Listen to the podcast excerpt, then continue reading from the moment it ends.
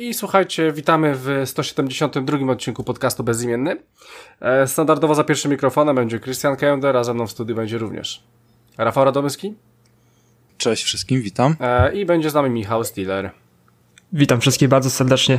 E, słuchajcie, dzisiejszy 172 odcinek nagrywamy dosyć nietypowo, bo w niedzielę 22 listopada w godzinach w sumie popołudniowo-wieczornych, bo mamy już 17.30 w sumie, prawie równo. E, słuchajcie, no i co? No i ostatni odcinek był o Xbox Series X. E, sporo o tym powiedzieliśmy, koło godzinki poszło, więc wypadałoby w tym odcinku powiedzieć o PlayStation 5, którego też posiadamy. E, no i który, który wam troszeczkę przybliżymy, jak to wygląda, jakieś pierwsze wrażenia po tych paru dniach. Zobaczycie, co to jest za sprzęt i z czym mamy do czynienia.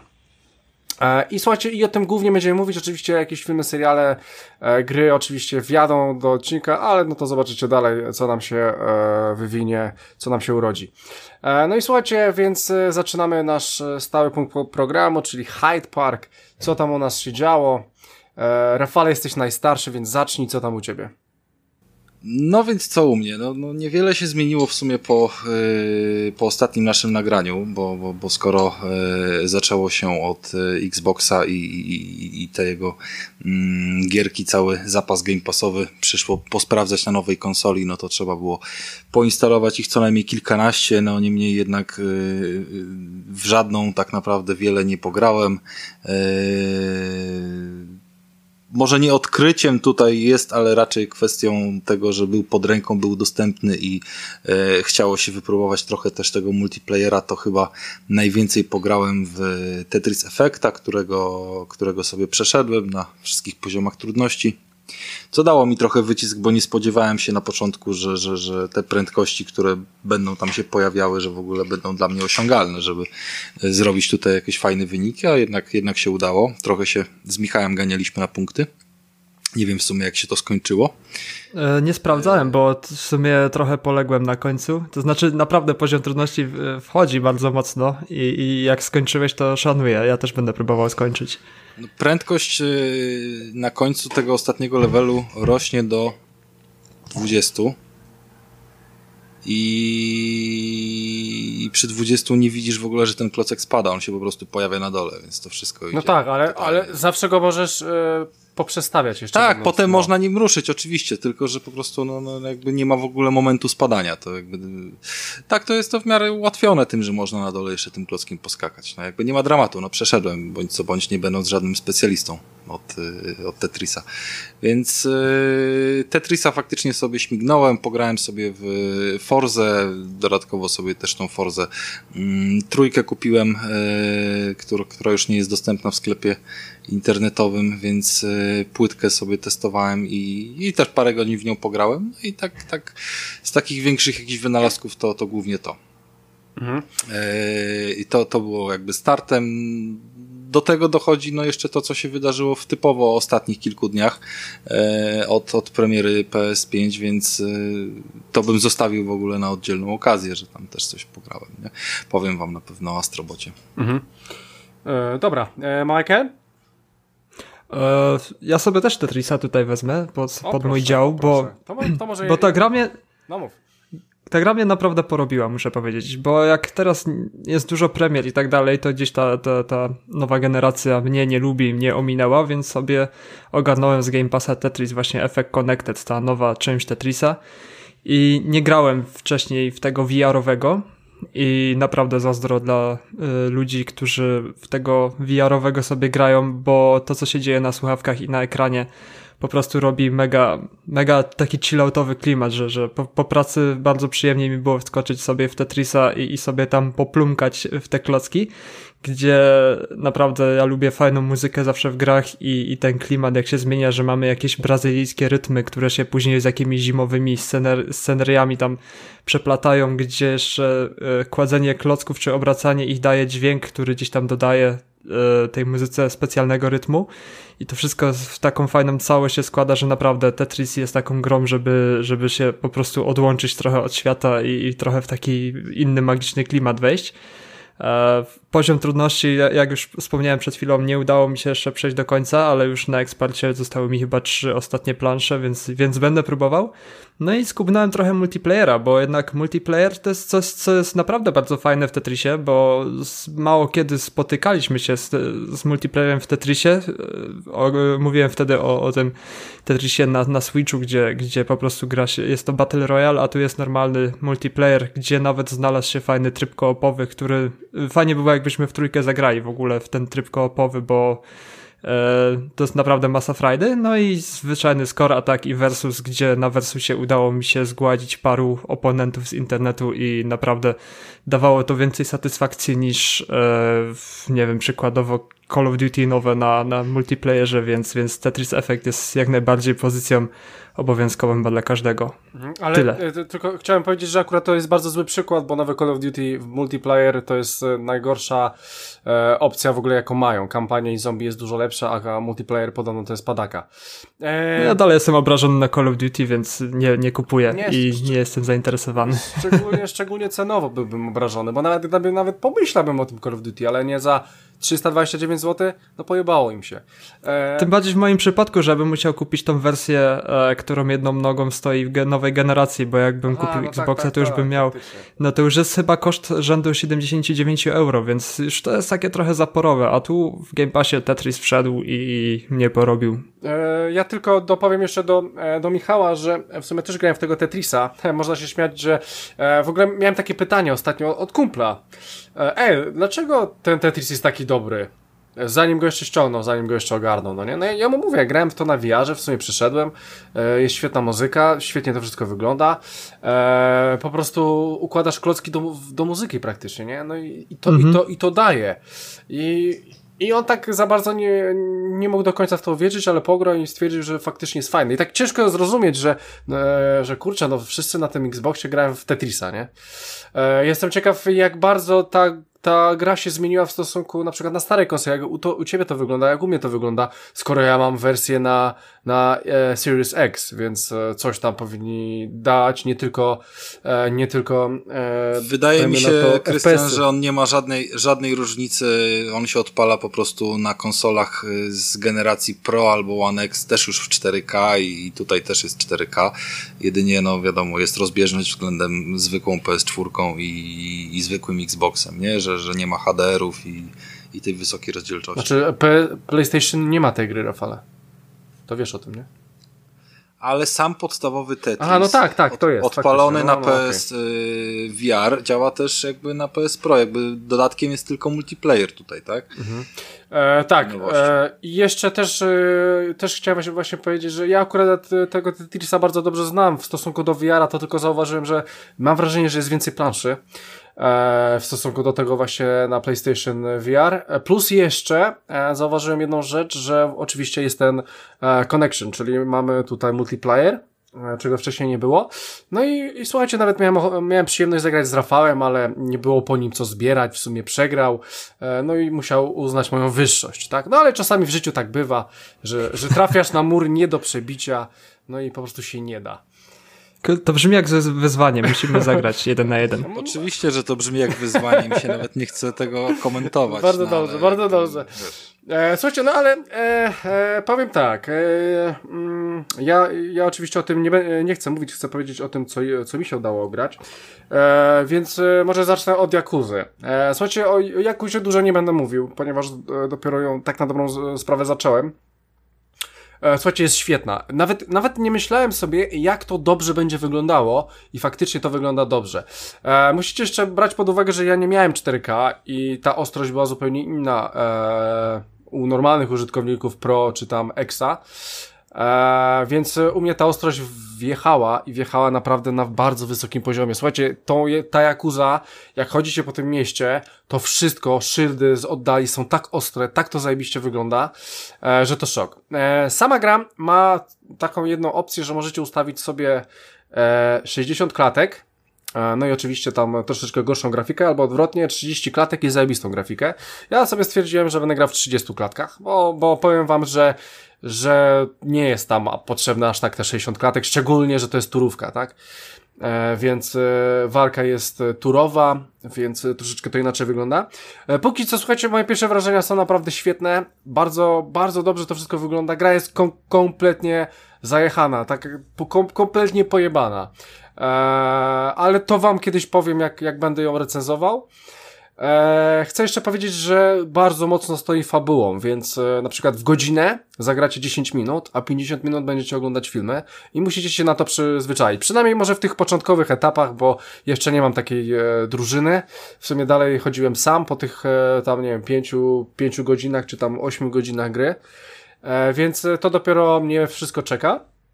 E, faktem jest, że chyba z godzinę grałem Virtua Fightera 5, e, no bo oczywiście to jest gra Segi, więc tam macie automaty, różne, różne, róż, e, różnego rodzaju gry, naprawdę było tam dużo. Był Virtua Fighter 2 i 5 i po prostu w piątkę wsiąkłem. Rewelacja. Więc ogólnie Yakuza bardzo świetne pierwsze wrażenie na mnie zrobiła. Będę na pewno w to grał. No ale na razie nie teraz, bo gram w coś innego. A w co to powiem wam później. Rafale, co gra, w co grasz ty w takim razie? Albo co oglądasz? Hmm.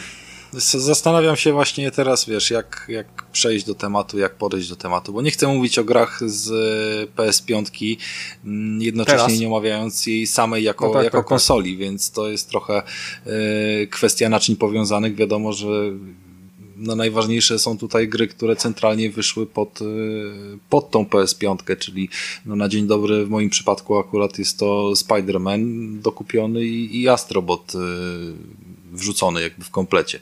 Mm, I to faktycznie wciągnęło i faktycznie poświęciło chwilę czasu. Co prawda, samego Astrobota pod kątem przejścia gry można mówić, że to jest, y, nie wiem, no, platyna na 3-4 godziny. E, ja chyba w liczniku mam łącznie wbite 7 e, gry, też oczywiście ją splatynowałem, ale jakby szło to naturalnie bez poradnika, więc mhm. to miało prawo mm, potrwać e, chwilę dłużej. No poza tym między przejściem gry, wyczyszczeniem mapy, a zrobieniem platyny tak naprawdę nie ma różnicy, tak? Jest kwestia zrobienia, nie wiem, pięciu czy dziesięciu dodatkowych czynności, więc, więc to, to, to jest mocno usprawnione. Eee, I, I, pogadamy sobie o tym przy, przy, przy całej konsoli, bo tam jest to dobry test różnych e, rzeczy, które, mm, które się w niej działy. Ja powiem tylko tak e, z perspektywy, albo dobra, nie, nie będę gadał o Astrobocie, nie będę gadał o Spider-Manie. Później. E, później to wszystko zrobimy mhm. i, i okay. tyle. No. Natomiast y, persona jak najbardziej mnie też gdzieś, znaczy nie persona, nie persona, tylko ta, Yakuza, o której mówisz. Mhm. Na tyle mnie gdzieś tam zainteresowała, że sobie zainstalowałem y, którąś z poprzednich z Game Passa, żeby może spróbować poczuć ten klimat, zobaczyć i, i jakoś się tam zainteresować nowymi odsłonami. Zobaczymy, co z tego wyjdzie. A, ale jeszcze nie odpalałeś? Jeszcze nie odpalałem. Brakowało czasu na wszystko. No, no, no sam wiesz, Tetris się sam nie zrobił. Nie, no pewnie, system seller w końcu. E, spoko. E, dobra, e, Michael? E, mam fajną gierkę z peceta. O, proszę. E, nie ma jej na żadny z konsol, więc znowu PC Master Race wchodzi na całego. E, odkryta zupełnie przez, przez przypadek, e, z fajną mechaniką e, sterowania. I gra nazywa się The Textocist, czy, czyli egzorcysta, e, można tak to tłumaczyć. The Story of Ray Biba. Bibia. O. E, jest to taki bullet hell, który, który mi bardzo przypominał Enter the Dungeon, czyli, czyli ten, ten mm. bullet hell, którego ogrywałem już, już lata temu. I polega on na tym, że jesteśmy sobie takim księżulkiem, e, egzorcystą i walczymy z, z postaciami, które opętane są przez demony. I urzeka w tej grze, w jaki sposób odbywa się ta walka, bo to jest gra, e, w której trzeba pisać na klawiaturze. I mamy coś takiego, że ten ksiądz ma swoją księgę, w której ma jakieś tam, tam te wszystkie egzorcyzmy, te wszystkie modlitwy tam wypisane do tego szatana, do tych opętanych ludzi szatana i tak dalej. I po prostu podczas walki pojawia nam się tekst, który musimy wpisywać yy, jako recytowanie tych wszystkich tekstów, które uderzają później w demona. Więc mamy tekst do wklepania i musimy przy tym poruszać się, bo to jest bullet hell, e, ten boss nas atakuje cały czas jakimiś strzałami i coś cały czas z nas leci, że musimy e, przytrzymać sobie shifta i, i wtedy możemy chodzić, a jak puszczamy shifta, to przepisujemy zaklęcia, więc gra robi się bardzo skomplikowana. Można też poruszać się w inny sposób e, na wskazówkach prawą ręką, a lewą ręką po prostu pisać ten cały tekst, ale to już jest naprawdę, trzeba mieć e, mocno synchronizowane obie półkule mózgowe, bo zaczyna wszystkie, wszystkie zwoje zaczynają pracować na mózgu, jak się gra w ten sposób. No i robi się bardzo intensywnie właśnie przez to, jak, jak się gra, bo po prostu nie dość, że trzeba uważać, to jeszcze trzeba wpisywać teksty po angielsku, jeśli ktoś yy, myśli, że potrafi szybko na klawiaturze pisać, to to jest taki test dla takiego yy, kozaka, co mówi, ej, ja piszę szybko na klawiaturze. No to w takim razie polecam sprawdzić się w grze Text Artist. No i walka jest bardzo... Yy, bardzo intensywna, bo, bo biegamy od planszy od lewej do prawej i rzucamy te zaklęcia. Jak oberwiemy, to wypuszcza, e, nasz, nasz egzorcysta wypuszcza swoją książkę z ręki i, musi, i ona gdzieś odlatuje i musimy ją gonić i wtedy jesteśmy podatni na obrażenia. I bez tej książki w ręce nie możemy robić zaklęć, więc musimy złapać ją i sobie znowu, znowu wrócić na blisko do demona i znowu te, te zaklęcia wpisywać. E, jest mega intensywnie. Czasem pojawiają się do, dodatkowe przeszkody w walce, gdzie na jednej z plansz e, główny boss zrzuca bomby, które trzeba rozbroić, więc trzeba szybko podejść e, do bomby i wpisać defuse i, czy disarm i pojawiają się różne, różne właśnie kombinacje utrudnienia tego typu i gra robi się naprawdę intensywna. Co jest bardzo fajne w grze to dialogi, humor i easter eggi, które są gdzieś w sumie wszędzie są gdzieś wpakowane easter eggi, że zawsze można się, się w jakiś sposób uśmiechnąć. Na przykład zamiast, e, mamy takiego starego peceta, e, który jest odpalony na DOSie i który, e, któremu, w którym musimy wpisywać komendy, jak to kiedyś się na DOSie pracowało. I podczas jednej misji musieliśmy szukać informacji w tak zwanym Google tam, ale nie nazywa się Google, tylko Goodle, czyli, czyli nawiązanie do Boga i religii. I wszędzie są gdzieś tam takie e, ciekawe nawiązania, ciekawe easter eggi, dobry humor, dobre dialogi. I jest nawet scena, gdzie zespół gra wegański black metal i, i, i to, to właśnie jest, no, jest dobra, mega, dobra. takie, takie po, pozytywne poczucie humoru. I cała gra jest po prostu fajnie otoczona e, zajebistym pixel artem, który mi się podoba. Uwielbiam tę kreskę, ten rodzaj pixel artu. No i muzyka. E, różnorodna, bo jesteśmy w różnych lokacjach, e, walczymy z różnymi demonami, więc muzyka idealnie wpasowuje się. Raz jesteśmy w jakimś klubie, raz jesteśmy na koncercie właśnie wegańskiego black metalu i, i po prostu ludzie z długimi włosami tam machają. Więc naprawdę. No, oni coś tam o tofu śpiewają nawet, że, że szanować trzeba tofu. No mega, mega poczucie humoru jest z tym i, i ogólnie ten, wszystko dobra, jest dobra. tam okraszone zajebistym humorem. No i naprawdę polecam. Chyba na Epiku było za darmo, nie wiem jak teraz, a mhm. na Steamie kosztuje jakieś tam 12 euro. Mhm. Więc jeśli ktoś ma ochotę poklepać w klawiaturę i, i spróbować jakieś to był chyba niespotykany dla mnie wcześniej rodzaj rozgrywki, że trzeba po prostu wpisywać um, kody wpisywać, no na klawiaturze klepać i to czułem się czasem jak jakiś, nie wiem, programista na, na crunchu, że muszę szybko wpisywać, żeby przeżyć. Więc mhm. po części poczułem się jak pracownicy w Cyberpunka, którzy muszą crunchować tam w studiu i klepać te klawiatury, więc naprawdę polecam sprawdzić. E, okej, okay. E, słuchajcie, teraz ja troszeczkę powiem o tych grach na Xboxa, które może udało mi się odpowiedzieć, ale po prostu tak szybko przez nie przelecę. E, no oczywiście jest duża różnica u mnie i tak jak patrzę, na przykład Dead by Daylight, zauważyłem, że gra chodzi płynniej w 60 klatkach plus e, dostała bardzo dużo elementów otoczenia, e, co, co poprzednio było troszeczkę e, dramatem. E, słuchajcie, Rogue Company, e, gra online'owa free to play, w którą sobie grałem, dostała duży klatkarz i zajebiście ona teraz wygląda. E, słuchajcie, odpaliłem sobie też e, Star Wars e, Jedi Fallen, Fallen Order. No i nawet nie wiedziałem, nie wiem, Rafale, czy ty to zauważyłeś, ale kto gra główną postacią w tym, w tej grze. Ale kojarzysz go, Rafa? Bo widziałem, że ściągałeś. Zacząłem, zacząłem w to grać. Nie, nie doszła jeszcze moja kolej, żeby powiedzieć, że też, też jakby się w to uruchomiłem, tym bardziej, że no nie da się ukryć, że tutaj jest, jest e, delikatne wejście i, i, jakaś tam mocna inspiracja systemem walki z y, tych wszystkich Soulsów, y, a ja się napalam powoli na tego Demon Soulsa, więc chciałem takie, wiesz, easy mhm. enter sobie zrobić, y, a jednocześnie tam jest od cholery, wiesz, filmików Star Warsów, które bądź co bądź lubię i, i do tego jeszcze Uncharted, tak, skakania i, i tego jest, jest, jest, jest, jest, no. rzeczy, więc, więc uznałem, że to będzie faktycznie dobry pomysł i, i tak się wydaje na początku. To... No, jakby trochę w to pograłem. Myślę, że jakieś tam, nie wiem, ze, ze, ze 2-3 godziny trochę tam już, wiesz, umiejętności się odblokowało tych podstawowych. Ale twarz, pytałeś o no, twarz no, tego no. bohatera i ja ją kojarzę. Na 100% ją kojarzysz, na 100%. Oczywiście, że tak, tylko weź mi uświadom. To, to jest, jest bo... to jest Joker z Gotham. Z serialu Gotham. Okej, okay, do, dobra. To jest ten aktor, to jest ten sam aktor. Tak, to jest, jest ten aktor, to jest ten rudzielec, tak, tak, tak to jest ten tak, rudzielec. Tak, tak. No. Więc ja dopiero jak zacząłem grać, tak patrzę, kurczę, no znałem twarz, nie? I tu patrzę, przyszedł Gotham brał i zobaczyłem później faktycznie, on e, został tutaj zeskanowany do tej gry jeden do jednego. E, no, e, więc słuchajcie, Jedi bardzo fajnie na razie robi, ale no to faktycznie trzeba mieć na to czas. E, już sobie dodałem Call of the Sea, 8 grudnia wychodzi gra na e, Xboxa, e, która jest w klimacie Cthulhu, żeby było śmiesznie. Z tym, że nie jest horrorem. Więc e, to będą jakieś puzzle. Dziwiłem się, że gra 16 giga zajmuje. E, faktem jest, że klimat robi fajne i, i e, e, mówię do Was, słuchacze, żebyście się tym zainteresowali. Szczególnie jak macie Game Passa, na pewno ściągniecie, e, bo wydaje się fajne. No i słuchajcie, Watch Dogsy, nie? E, słuchajcie, Watch Dogsy to jest teraz gra, w którą gram i na razie będę w nią grał. E, gram, gram w nią dosyć sporo, przynajmniej ostatnio.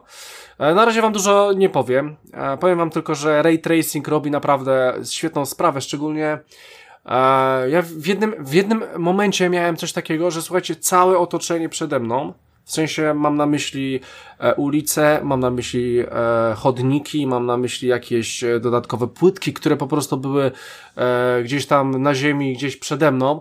Wszystko się odbijało i zrobiło to rewelacyjny efekt. To po prostu trzeba coś takiego zobaczyć. Ja czegoś takiego nie widziałem, żeby tak wszystko, tak, tak, tak dużo elementów się odbijało i naprawdę te odbicia są zajebiste, w sensie, że są bardzo szczegółowe e, w tych elementach, które po prostu są, czy tam droga, czy kałuże, szczególnie jak pada deszcz w Londynie, e, czy inne tego typu elementy, jak to, jak to wszystko się odbija.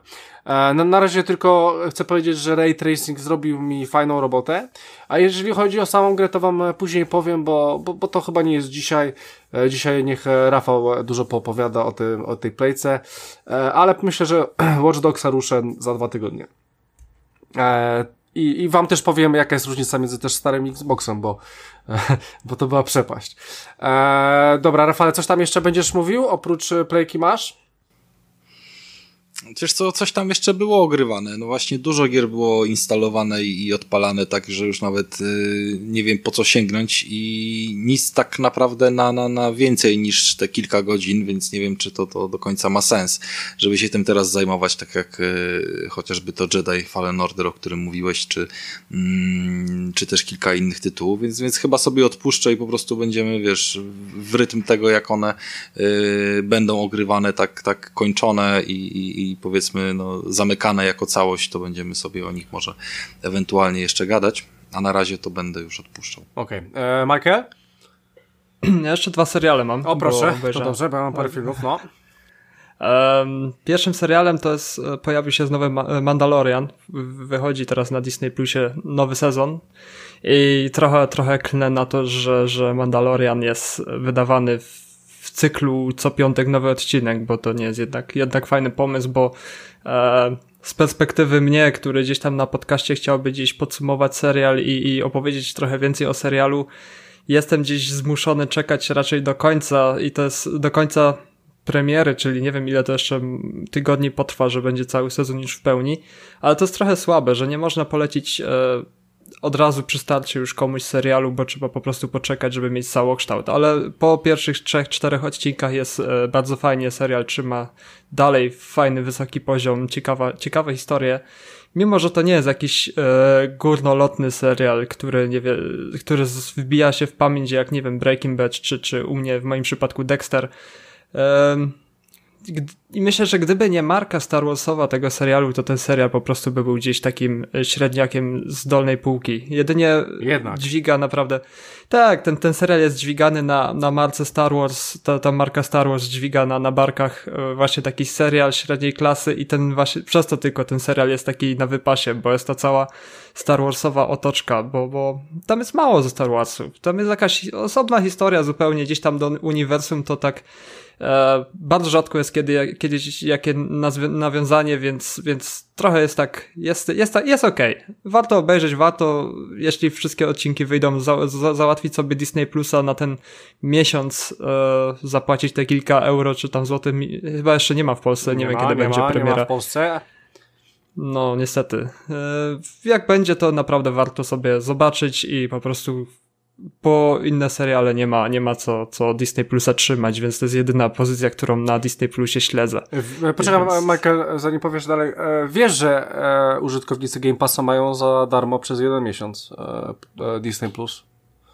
Mm, słyszałem o tym, że Disney Plus ja, tam się ja, wbił. Ja mam zamiar to sobie odpalić w grudniu, aż a, tak sobie pomyślałem na święta.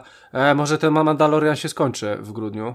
Skończy się w grudniu? Mi się wydaje, że tak, bo no, więc... więcej jak 10 odcinków na pewno nie będzie, mi się wydaje. Sezon pierwszy chyba miał 8 i jak sobie policzysz teraz, że mam 4 odcinki, 4 tygodnie gdzieś tam mniej więcej do świąt, więc święta sobie zobaczysz całość, te, te pierwszy i drugi sezon, więc mhm pozycja jak najbardziej fajna, żeby sobie e, przez święta w czasie wolnym zobaczyć oba sezony, więc to jak najbardziej, to jest chyba naj, najfajniejsze podejście do tego, żeby ten serial e, zobaczyć sobie w jednym ciągu, bo po prostu to czekanie z odcinka na odcinek całe pięć, całe siedem dni, cały tydzień to jest takie męczące, to, to wyrywa trochę z tego, z klimatu, z uniwersum i to jest takie, takie, takie trochę średnie.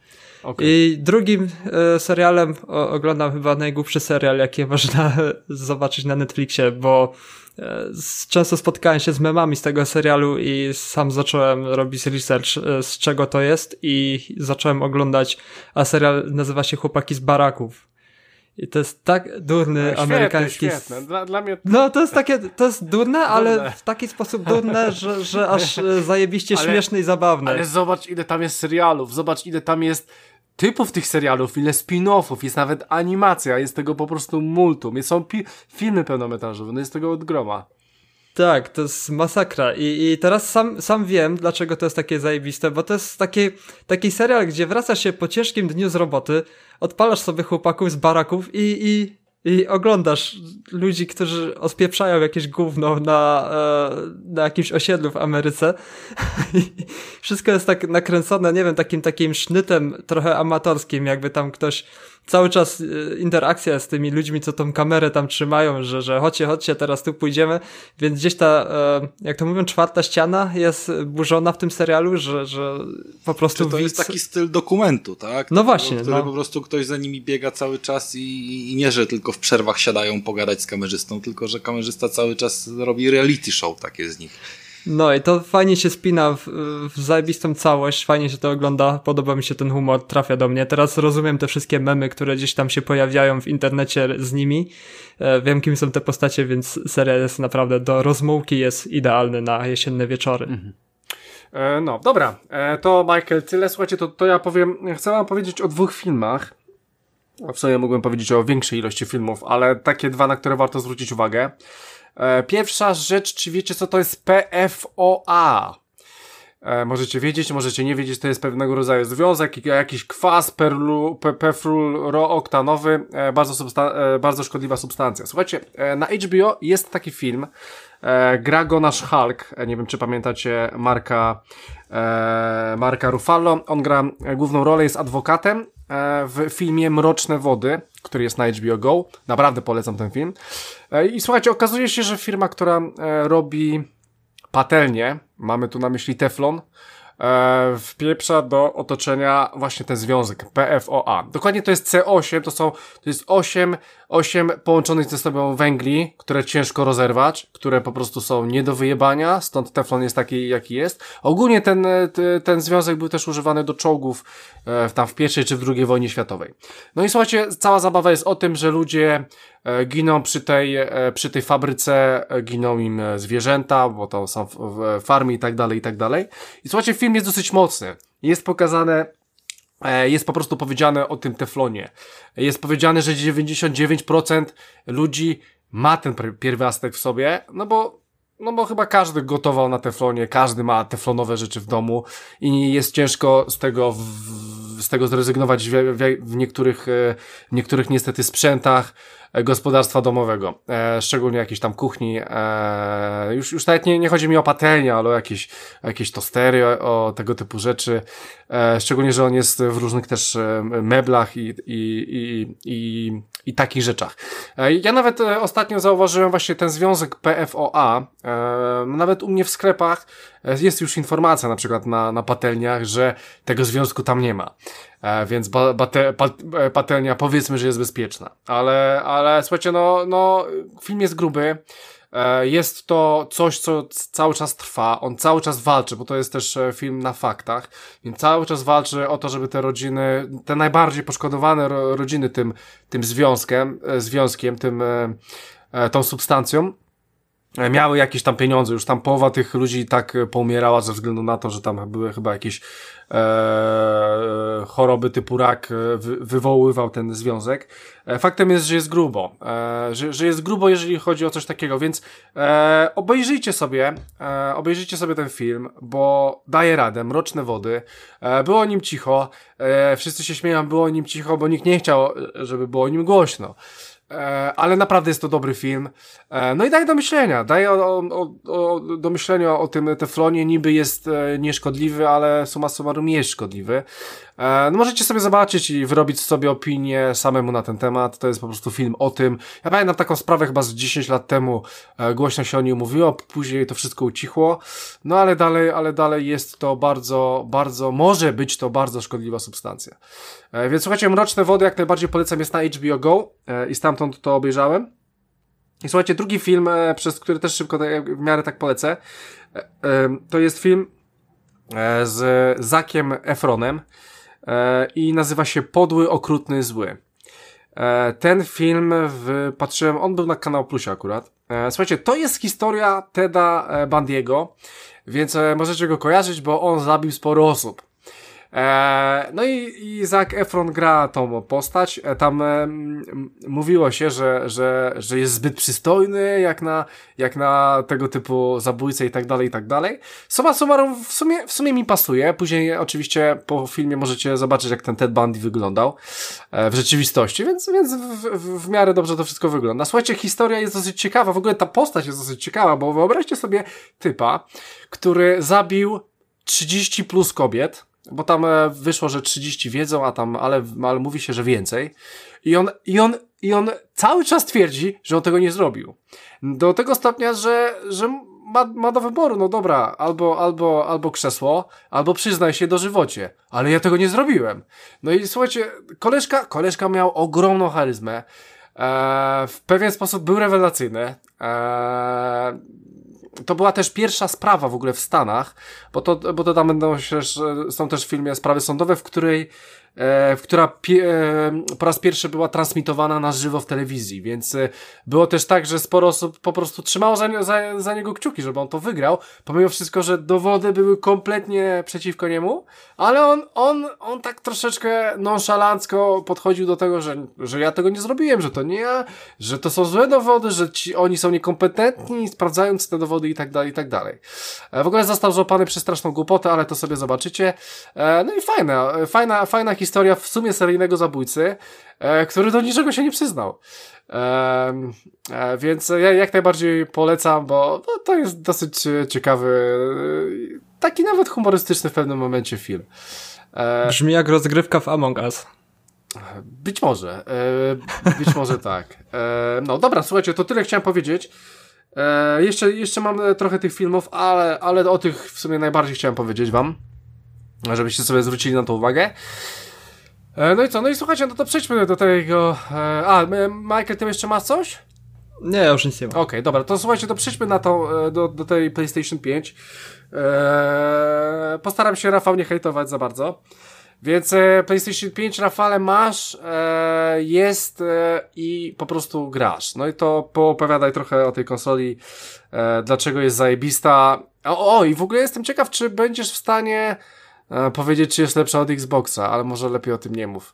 E, dobra, po prostu co tam, co tam słychać u niebieskich, Rafale?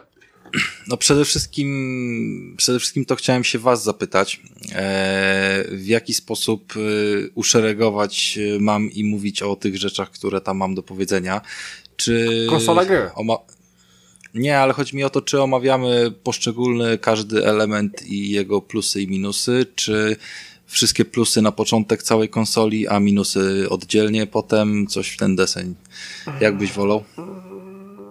Wiem, wiem o co ci chodzi teraz. E, znaczy wiesz, no jeżeli chcesz e, mówić o padzie, później przejść do napędu, później przejść, nie wiem, do menu i tak dalej, a później wrócić do tego i mówić o minusach tych rzeczy, to chyba może, może od, To chyba od, lepiej razu. tematycznie. Od, od razu tematycznie. tak, no bo jeżeli mówisz o opadach, dobra, jest zajebisty, a później za pół, no pół godziny do tego wrócisz, ale ma minusy, to bez sensu, tak. Dobra. No to cóż, yy, przede wszystkim, jeżeli chodzi o jakieś fakty, to tutaj nie było żadnych cyrków z dostawą i, i sobie normalnie pojechałem i z punktu mm, odbioru udało mi się e, konsolkę wyrwać. No, leżała cała paleta i, i druga paleta sprzętu do niej dodatkowego i, i, w ogóle tam drugi byłem w kolejce, więc, więc wszystko ładnie się złożyło. Wystarczyło 5 minut, żeby za mną było już 10 osób, więc, więc e, mhm. za, zarówno była spora kolejka, jak i udało się jakby trafić, wiesz, przed, przed tym otwarciem. E, czyli, poczekaj, no czyli, czyli pojechałeś samochodem po tą konsolę Rafale, tak? Tak. A, czy, a powiedz mi, czy zmieściła ci się do samochodu? Do samochodu mi się zmieściła, ale wiem, że się nie mieściła do paczkomatów. E, nie wiem, czy, czy, czy, A, to nie wiem tym, czy słyszałeś. Nie. nie mieściła się do paczkomatów i e, ci, którzy wybierali opcję paczkomat, zanim jeszcze były znane jakby wymiary kartonu, bo jakby, wiesz, konsola była znana, ale o kartonach nikt nie mówił, przy okazji tam premiery i preorderów, e, to dzwoniły firmy i, i, i, zapraszały po odbiór osobisty lub przekierowywały kuriera do, do, do domu. Więc e, PS5 w paczkomatach nie było. Ciekawe, ale przecież są chyba paczkomaty ciekawe. takie większe też.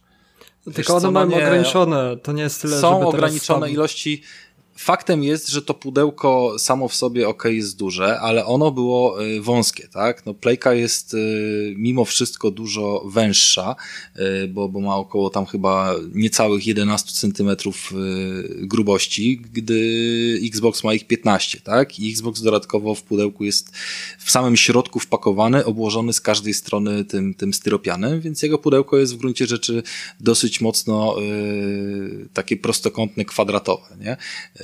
Pudełko od Playki jest duże powierzchniowo, ale, ale jest cienkie i nie ma większego problemu, żeby je potem gdzieś schować, wiesz, wsunąć w, mhm. w węższą jakąś szparę gdzieś za szafą, czy coś w tym stylu. Zmagazynować po prostu. E, no tam nie skupiając się na tym, no w pudełku wszystko wiemy, co, co jest. E, magiczna podstawka, pad, kabel HDMI i kabel USB do ładowania pada. E, drugiego pada sobie od razu kupiłem i, i, i tego Spidermana e, na płytce. E, bardzo fajne wydanie na płytce, bo zawiera drugą okładkę i właśnie dzisiaj sobie ją przełożyłem. Taka, taka ładna jest, no bez żadnych tam już wiesz grafik loga, w sensie oznaczeń, czy to polska, inna jakaś tam ścieżka językowa, bez ikon po prostu. Więc fajne są takie wydania dwuokładkowe, ogólnie mi się to podoba. Mhm. No i co? Konsola podłączyłem na dzień dobry do y, przygotowanego wcześniej HDMI y, i nie działa. Jakby w sensie nie ma obrazu żadnego, tak? Mhm. Więc y, moje przygotowania okazały się błędne, wadliwe, no jakby nie działały żadne próby przestawienia tego, więc nauczony wcześniejszymi już nauczkami stwierdziłem, że pewnie po prostu obraz jest zbyt wymagający dla tego konkretnego kabla HDMI, pomimo że no, nie chce mi się opowiadać, no, dobra, no, ale no, no, kable HDMI no mają swoje prędkości, więc na szybko przełączyłem się pod y, kabel, którym był podpięty Xbox. Nie ten kabel, który był w pudełku, bo ja nie przekładałem sobie na nowo go, mhm. jakby wiesz, to przez wiem, listwę, tylko po prostu jakiś czas temu miałem wymieniony na, na wysokiej jakości kabel i już wszystko bez problemu zagrało i gdzieś tam zatrybiło. Czyli to był kabel. E Czyli to był kabel, oczywiście, tak ale... tak jakby konsola zadziałała, włączyła się, wszystko było ale, ok, ale... tylko po prostu tego obrazu nie no było. No tak, ale to też dziwne, że to był kabel, bo wydaje mi się, że nawet na jakimś pedale HDMI to po, powinieneś mieć jakiś obraz, nawet, nie wiem, Full HD czy coś. Wiesz o co mi chodzi? Wiesz co, ona się domyślnie włączyła w tym swoim trybie i jeżeli by było tak, że ja tego obrazu nie mam i nie mam innego kabla, wiesz, bo ona przyszła i jakby jest skonfigurowana domyślnie pod takie ustawienie, że użyjesz tego kabla, który jest w pudełku, tak? Jeżeli coś ci nie działa, nie ma problemu, przytrzymujesz y, przez dwie sekundy przycisk power, wchodzisz do menu takiego, wiesz, troubleshooting, yy, jakoś to się tam nazywa i, i tam sobie zmieniasz ustawienia obrazu, czy, czy coś w tym stylu, nie? Jaki, z mhm. BIOSa po prostu, nie? I możesz sobie po prostu to odpalić, więc yy, działa to nawet lepiej niż na starszych konsolach, bo tam też bywały problemy. Pamiętam, że chyba na PS3 był kluczowy problem taki, że jak yy, przełączyłeś się między HDMI yy, jednym a innym połączeniem, to, to konsola tego nie była w stanie zapamiętać i nawet były poradniki na YouTubie, jak odwrócić te ustawienia dźwięku, nie? Znaczy te ustawienia obrazu. No nieważne, w każdym razie no, konsola no. się odpala i przede wszystkim to, co mi się najbardziej jakby uderzyło z każdej strony, e, oczywiście to są tylko i wyłącznie odczucia takie, wiecie, subiektywne i krótko mówiąc, no to i tak po, po tygodniu, dwóch czy trzech nie ma większego znaczenia. Ale jednak, kiedy y, usłyszało się ten pierwszy raz całkowicie nowe menu i całkowicie, wiesz, nowe dźwięki i się okazuje, że y, nawet proste rzeczy, które wydają się być takie same, jak, y, jak powiedzmy wprowadzanie tekstów, wybieranie różnych pól, zatwierdzanie, wszystko jest trochę inne, wszystko ma inną responsywność, jakby nie, nie chodzi o to, że tylko szybciej, tylko po prostu jakby na nowo jest dopracowane, że to, co powinno zapewnić jakieś tam opóźnienie, to, to powiedzmy jest, y, jest inna reakcja tego przycisku, wiesz, na, na reakcję przycisku PlayStation, na odpalenie menu, na uruchomienie się okien i tak dalej. Po prostu no, czuć, że mamy do czynienia z nowym menu. Yy, wiadomo, że to będzie też od razu uderzało w drugą stronę, bo nikt nie zrobi nowego menu od razu idealnie, tak? I tutaj też dużo racji ma, ma, ma taki chociażby nasz Tomek mówiący, że no, ulepszanie cały czas tego samego i ewolucja no, doprowadza nas do jakiejś tam mm, stanu powiedzmy bliskiego yy, oczekiwaniom idealnym użytkowników. Yy, tylko, że pod kątem ergonomii tylko i wyłącznie, tak? Jeżeli chodzi o wrażenia i odczucia, to dalej, yy, dalej w Xboxie takich nie będziemy mieli, dopóki nie dostaniemy po prostu jakiejś aktualizacji systemu, która znowu go przebuduje całkowicie, a fajnie mieć to odczucie po prostu przy, przy nowej konsoli. Już abstrahując od tego, że yy, pod kątem ergonomicznym tak naprawdę uważam, że to są na tym samym poziomie systemy yy, zbudowane. W jednym i w drugim yy, niewiele można zmienić, wbrew pozorom i w jednym i w drugim nie można sobie ustawić tego wszystkiego tak, jakby się chciało na razie i w jednym i w drugim czasami trzeba zbyt dużo kliknąć, żeby zrobić jakąś prostą czynność. To, to są moje takie zastrzeżenia, które miałem do Xboxa i które mam też yy, Mhm. Mam też do playki. E, tam jest bardzo przyjemna konfiguracja, inaczej też zrobiona niż e, w Xboxie, bo, bo, nie robimy tego w całości przez aplikację, ale też na tym etapie się łączymy z telefonem. Zresztą bardzo przyjemnym e, takim akcentem jest to, że na samym początku konsola się już pyta, jak tylko połączymy ją z internetem tak naprawdę. Od razu się nas pyta, czy masz jakąś grę na płycie. No bo jakby wiedzą, że wypuszczają gry na płycie od razu na premierę, więc się pytają, czy masz jakąś grę na płycie? Tak mam. To włóż ją teraz, my zainstalujemy ją w międzyczasie naszej y, tutaj y, roboty z konfiguracją systemu. I to był bardzo taki, fajne, wiesz, miły, fajne, no. miły akcent. Yy, więc sobie tam wrzuciłem tego Spidermanka i on sobie tam mm, poleciał w tle. W międzyczasie się też uruchomiła opcja przeniesienia wszystkich danych z y, playki Mhm. E, ona, znaczy stwierdziłem, że skorzystam, podłączyłem sobie z powrotem PS4, zalogowałem się i to w zupełności wystarczyło. Jedyne co musiałem zrobić to przez dwie sekundy tam przytrzymać przycisk e, zasilania na PS4 i na ekranie cały czas miałem PS5, a ona stwierdziła, ok, dobra, widzę PS4, co chcesz z niej skopiować. No i zaznaczam, że wszystko, no to leci ze wszystkim. Eee, najpierw pobrała dosyć szybko sobie wszystkie dane aplikacji, save'ów, eee, po czym zaczęła przenosić gry i to już trwało o wiele dłużej. E, wiadomo, że tych danych też było sporo, to się działo przez wspólną sieć Wi-Fi. E, niemniej jednak ta Wi-Fi nigdy dobrze nie działała w PS4, tym bardziej tej pierwszej generacji przecież ja mam fatkę. E, I stwierdziłem, że ja sobie szybciej te gry pobiorę z internetu na nowo, bądź zainstaluję z płyt, niż, e, niż będę przenosił i anulowałem tą opcję. Zostałem tylko przy tych kilku gigabajtach e, save'ów, co sobie przeniosłem, więc, więc jakby no, tyle w temacie. No i co, no i konsola się odpala, masz menu, które się tam widziało w internecie, no więc zaczynamy się zapoznawać z menu, zainstalowany Spider-Man, zainstalowany Astrobot, co do działania samego sklepu oraz samej biblioteki, naprawdę przyznaję, że e, przynajmniej na szybkim internecie, bo, bo, bo ciężko mi jest tutaj odpowiadać za kogoś, kto powiedzmy boryka się tutaj z jakimś, e, jakimiś większymi ograniczeniami, ale przy, przy sprawnym internecie to po prostu działa fantastycznie. Nie ma, jest pełna integracja po prostu z systemem, to co już było mówione w wielu materiałach, po prostu odpalasz sobie kafelek sklepu i od razu masz kafelki gier wyświetlone przechodząc w nie tak samo, jakby to były twoje już zainstalowane gry tak naprawdę, nie? Więc y, te dane gdzieś tam się synchronizują w tle, jeżeli są jakieś aktualizacje sklepu czy coś w tym stylu. Dopiero widziałem jakieś pobieranie się y, dodatkowych, nie wiem, informacji czy danych, kiedy wchodziłem już w jakiś kafelek i chciałem zobaczyć, nie wiem, dodatki do gry czy, czy coś w tym stylu. Więc to w ten sposób, mhm. y, w ten sposób działało. I tutaj się pojawia pierwszy, pierwszy minus który zależy, znaczy inaczej, to jest rzecz, do której się będzie trzeba przyzwyczaić. Yy, w Xboxie mamy tak, że mamy naszą pełną bibliotekę wszystkich zainstalowanych gier i dosyć szybko możemy do niej wejść z menu Start. Yy, mamy również możliwość zrobienia folderu mm, i tego katalogu, czy też folderu yy, z jakimiś nie wiem, pięcioma, dziesięcioma, czy nawet dwudziestoma tytułami wpiąć, prawda? I mieć je praktycznie też pod dwoma kliknięciami. No tak. E, sama z siebie, sama z siebie konsola wyświetla ostatnie cztery aplikacje. W tym pasku pionowym. Tak, tak, tak. Sobie go chyba, nawet, chyba nawet sześć tam jest. E, e, wiesz co, jeżeli masz podpiętą jakąś grupę, to chyba to maleje do czterech albo, albo mówię pięciu, A, coś może, takiego. To może, tak, to, to, tak przynajmniej u mnie to wygląda. W każdym razie w Playce jest to chyba dziewięć mhm. ikon na tym głównym pasku poziomym, z którego wybieramy gry i lecąc od lewej do prawej yy, wygląda to zajebiście i bardzo jest fajny efekt. Y, wiem, że tak latam trochę minus, trochę plus, ale o samym przechodzeniu między tymi grami też muszę powiedzieć, że to robi wrażenie, bo mm, od razu się wczytuje, natychmiastowo się wczytuje. Ona jest chyba, wiesz, zainstalowana, pobrana na dysk, w pełni do tego przygotowana grafika. Dotyczy to wszystkich też starych gier, czy, czy nawet aplikacji i od razu się pod, odpala nam grafika i w większości y, tytułów również się odpala muzyczka. Yy, która sobie leci, dopóki po prostu nie pójdziemy dalej albo nie wejdziemy do gry.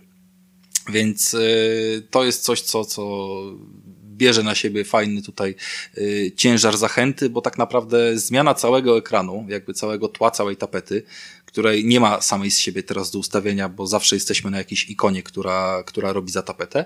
Plus y, odtworzenie tej muzyczki stwierdziłem, że y, pomagało mi podjąć decyzję, czy ja chcę to włączyć w tym momencie, czy coś innego. To, to jest takie trudne do wytłumaczenia, ale y, przechodziłem kilka razy przez ikonkę, załóżmy tam The Last of Us i, i od razu czułem y, ciężar tego, tego tytułu z uwagi na tam właśnie muzyczkę, która jest w tle odgrywana i, i tak dalej i stwierdzałem, no dobra, nie, nie, nie będę tego włączał na razie, nie? Więc y, to jest fajny zabieg. To jest fajny zabieg i dający dużo, jakby wynoszący na zupełnie inny poziom coś, co standardowo możemy Ale poczekaj, ikoną, takie coś już PSP było chyba nawet ja nie, to nie jest rozwiązanie, które ja widzę pierwszy raz, że takie, wiesz, ekrany się podświetlają całe i, i coś tam jest odgrywane. Ale tutaj jest to po prostu zrobione dobrze, natychmiastowo, nieirytująco i, i naprawdę jakby daje, daje przyjemny feeling taki, nie? Że, że od razu wiesz, okej, okay, chcę w to zagrać. Albo wiesz, dobra, idę dalej, nie? Mi się podobało to właśnie w PSP, bo tam był jakiś killzone wtedy i, i się najeżdżało po prostu na killzona i się zmieniała cała tapeta i się tak zrobiło mrocznie, że, że mniej więcej takie pokazanie z jaką grą ma się do czynienia i to zawsze, zawsze fajnie wyglądało. Brakowało mi tego w PS4, bo w PS4 jedynie masz pod menu gry i tam się włącza tapetka, osiągnięcia jakieś, kto, kto w to gra aktualnie, ale tak, brakowało tak, takiego tak. zrobienia klimatu. Tak, no to tutaj przy każdej po prostu zmianie z ikony lewo-prawo, jak lecisz po głównym menu, to po prostu ci się wczytuje nowa grafika. Krystian, coś chciałeś zapytać o to? E, wiesz co, nie, bo chciałem tylko, e, bo tak, e, bo mniej więcej to troszeczkę też e, wygląda tak, jakbyś wchodził po storze, e, wybierasz jakąś grę i ci się odpala od razu filmik e, z tej gry. A, czy jakaś, tak. czy jakaś muzyka tam wjeżdża. Ale, yy... Tylko, tylko poczekaj, nie, to nawet nie chodzi mi o filmik, ale chodzi mi o muzykę. I wiem, że na przykład mnie bardzo często e, wkurza ta muzyka, że wiesz, no trzymam na, to, na coś dłużej mi się odpala muzyka i jest głośna. Ja ogólnie, ja ogólnie, jeżeli chodzi o sklep, to ja sobie wyłączyłem muzykę, bo tam e, na przykład w Xboxie macie opcję, że możecie ją wyłączyć. Filmik się odpala, ale nie mam już tego dźwięku. Więc e, wiem o co wam chodzi. Sam, sam screen spoko, ale do muzyki, no to, to już zależy od kogoś. I czasami znaczy, bardzo często po, po... ta muzyka jest też głośniej niż na przykład menu konsoli, co też mnie wkurzało, nie? No, wiesz co, ale w sklepie to jest jednak inaczej, bo ja wiem jak to działało w sklepie, masz no, no, rację no. i zauważ, że w sklepie odpalają się często trailery gry, nie? E, takie no tak, materiały tak, tak, promocyjne. Tak. I różnica jest taka, że ten trailer to bardzo często się zaczyna od jakiegoś pierdolnięcia, tak? Jakieś wybuchy lecą od razu, rakiety krzyczą, wiesz, no jakby to jest trailer, to, to ma porywać, wiesz, od razu jak, jak trailer filmowy.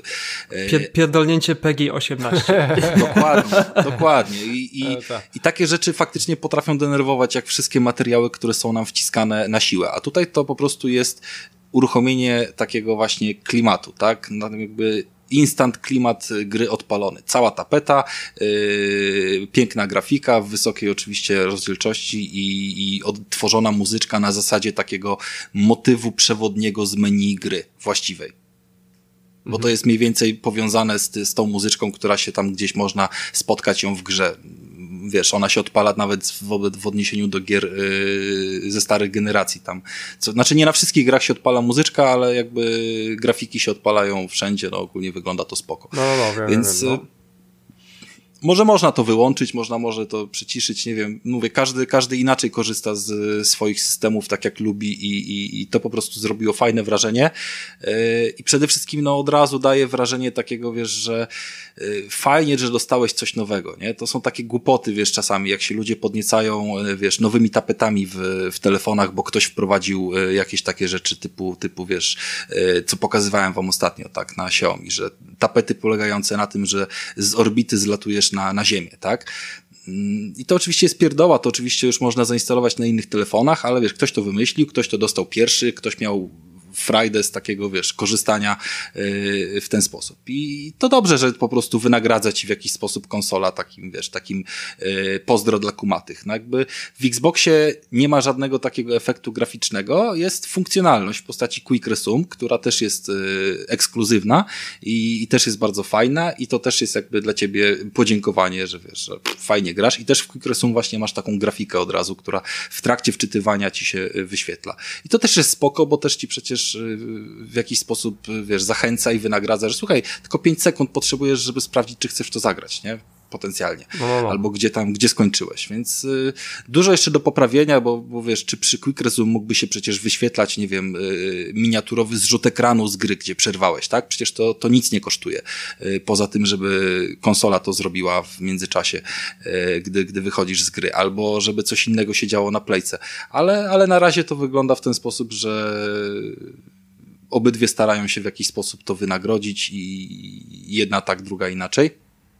Mhm. Natomiast minusem jest to, że wyświetla się tylko te dziewięć tytułów, o których powiedziałem, na tej linii i te, które nie były odpalone jako dziewięć ostatnich, yy, są schowane.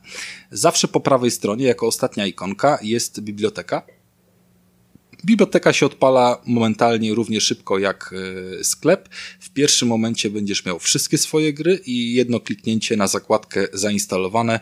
E, one powinny być moim zdaniem w innej kolejności, powinny być od razu zainstalowane, czyli masz dziewięć ostatnio odpalonych gier, wchodzisz do folderu i widzisz wszystkie swoje zainstalowane gry i to by było spoko. Mm, a teraz domyślnie wchodzisz do wszystkich gier, jakie masz w bibliotece, czyli wszystkie dema i główna dodane, czy, czy Aha, rzeczy, które, nie wiem, kiedyś dodałeś z plusa i musisz jeszcze przeskoczyć na jeden ekran, żeby zobaczyć wszystkie zainstalowane. Jeżeli masz ich na przykład 20, tak, to wtedy zawsze 11 będzie ukryte. No i tak to wygląda na, na chwilę obecną. Jakby nie ma, nie ma tutaj yy, co ukrywać, że to jest po prostu fakt. Yy, komuś to może przeszkadzać, z drugiej strony nie zajmuje to dużo czasu, żeby przeskoczyć do końca i kliknąć przycisk, żeby wejść do tego folderu, znaleźć coś, co chcemy zagrać, no jakby nie ma problemu, nie? No ale tak ma to, można by to poprawić na pewno, zrobić to powiedzmy inaczej, bardziej dopasować. Ale to też e, możesz stworzyć swój folder i po prostu do tego folderu wrzucać wszystkie gry, które masz zainstalowane. Nie ma folderów. A nie ma folderów tam. Nie ma folderów. A to przecież ja miałem folder, folder z grami VR na przykład tylko i sobie wziąłem VR. Ja też ja sobie też foldery miałem. robiłem. To było ja dobre. Też, no. Ja też miałem foldery. Miałem foldery na no to bez, PS4. To nie wiedziałem, na, że nie ma. Na Xboxie też sobie może nie tyle foldery, co tą listę ulubionych robię, tak? Bo to powiedzmy, że to jest taki zamiennik. E, a tutaj folderów nie ma i no w jakiś sposób może ta funkcja mm, się zmienić, może wyskoczyć, ale na chwilę obecną folderów e, nie no ma. No to szkoda. To, to trochę chaos jest w takim razie z tymi grami tam.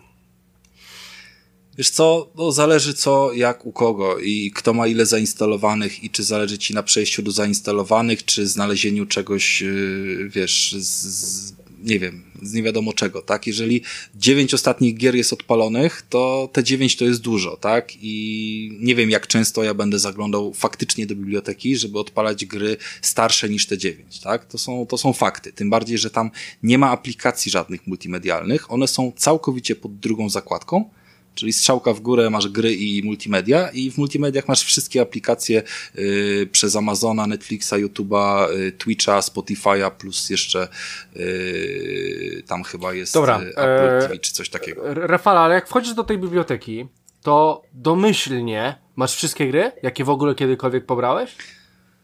Tak, pierwszą funkcją jest domyślnie masz wszystkie gry, które poblałeś, drugą folderem po, po przeskoczeniu R1 masz też, e, zainstalowane obecne gry. Wiem o co chodzi, no. I trzecią masz PS Plusa. A to nie było tak wcześniej, że miałeś tylko zainstalowane gry na PS4? Nie, wcześniej w bibliotece, w bibliotece też miałeś wszystkie swoje gry. I mogłeś założyć filtr tylko na zainstalowane, czy, czy coś w tym stylu, no, albo może, tylko z PS Plusa. Było to pod filtrami, tutaj jest jakby pod trzema zakładkami. A, a nie jest tak, jest... a ja mam wrażenie, że bardziej mi się, a nie zapamiętywało tam się to wszystko? Że jak wziąłem zainstalowane i zawsze miałem zainstalowane? Bo ja, ja, ja nie przypominam sobie, żebym zawsze w bibliotece miał taki syf. No dobra, no nie, nie, nieważne. Okay. Mi, się, Ale biblioteka... mi się wydaje, że w PS4 jest normalnie zainstalowane gry, Też że się, się ma tak wydaje, zakładkę właśnie. i później jest e, do instalacji, czy zakupione A, pozycje, no, które można pobrać sobie. Tak. Jakby to są, to są dwie zakładki. Nie pamiętam jak to wygląda w PS4, bo w bibliotekę tam...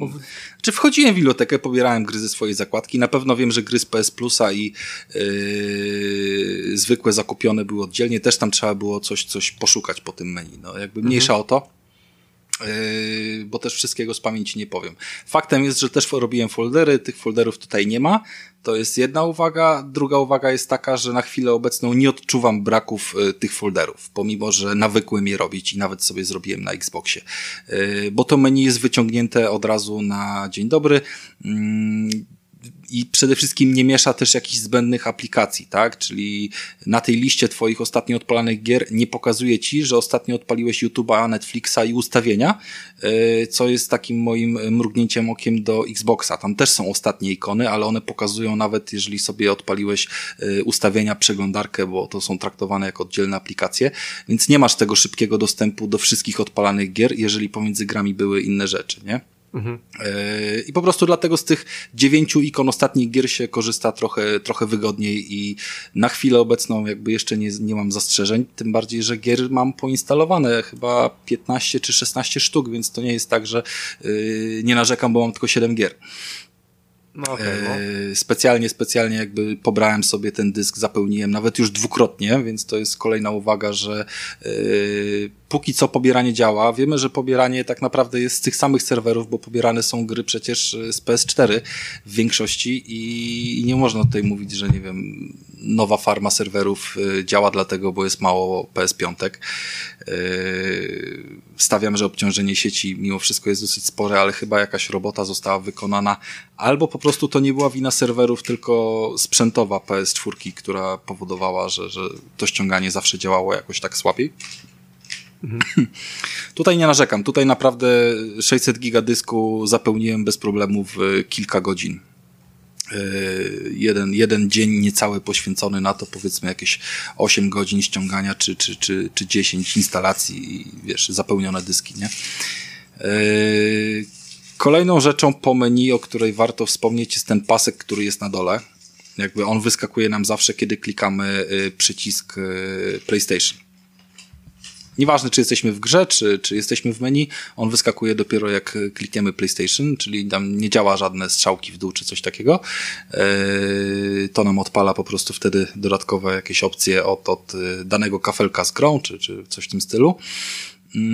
I to menu możemy sobie konfigurować w pewnym stopniu. Jest tam chyba z 6 lub, lub 7 pozycji, które możemy włączyć lub wyłączyć z tego podglądu. Takie jak na przykład menu od y, transmisji. Jak ktoś w ogóle nie robi y, żadnych transmisji, to, to wyrzuca y, podgląd stanu sieci. Mm, coś tam jeszcze, coś tam jeszcze. No, no, jakieś tam są ustawienia. Kilka tych kafelków musi być oczywiście wbite na stałe. Y, są skróty do właśnie gier, są skróty do ekranu głównego i jest przycisk y, zasilania. I przycisk zasilania jest skrajny po prawej stronie i za każdym razem, jak chcemy przerzucić konsolę w tryb uśpienia, to trzeba odpalić to dodatkowe menu i przejść do samego końca na tej liście, co działa o wiele jakby tak mniej dla mnie wygodnie i mniej sprawnie niż to, co było na PS4, że po kliknięciu od razu mam opcję uśpi konsolę. Zajmuje to więcej czasu, wymaga więcej interakcji. Dzięki Bogu działa mi przesyłanie konsoli w tryb uśpienia, gdy wyłączam telewizor, więc nawet tego nie robię padem. Mhm. Eee, ale warto to mieć na uwadze, że, że tutaj po prostu niechętnie się konsola wyłącza. Jakby nie, nie, nie, trzeba poszukać bardziej tej opcji, nie jest to nigdzie pod ręką. No ale, no ale tak jest. Mhm.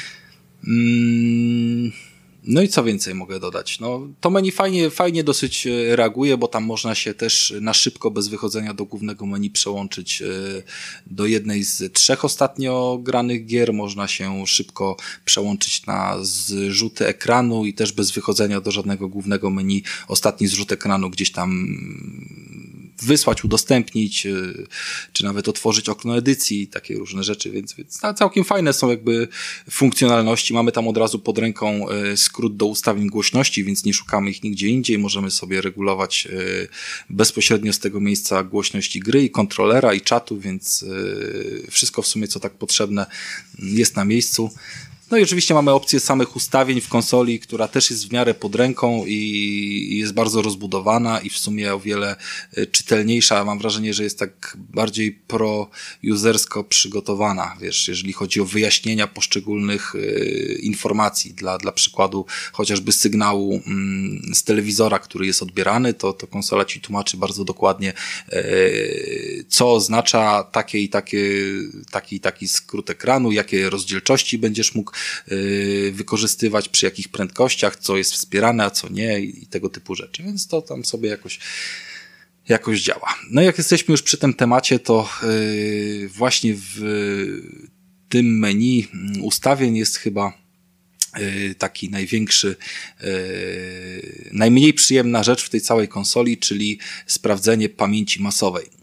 E, tutaj Krystian wie, o czym chcę powiedzieć na pewno, bo dostał już ode mnie wiadomość, e, mhm. zresztą, zresztą e, Stilo też, ale to nie był koniec, jakby ta wiadomość była napisana dużo wcześniej niż jeszcze zrobiłem sobie głębszy research na ten temat i, i może powiem o co chodzi. Bo to, że pojemność dysku 825 mm, GB oznacza przeznaczenie dla nas jako y, użytkownika konsoli 667 giga do użytku, to było mówione przy każdej recenzji. Przy każdej jednej recenzji ta wartość y, została powtórzona.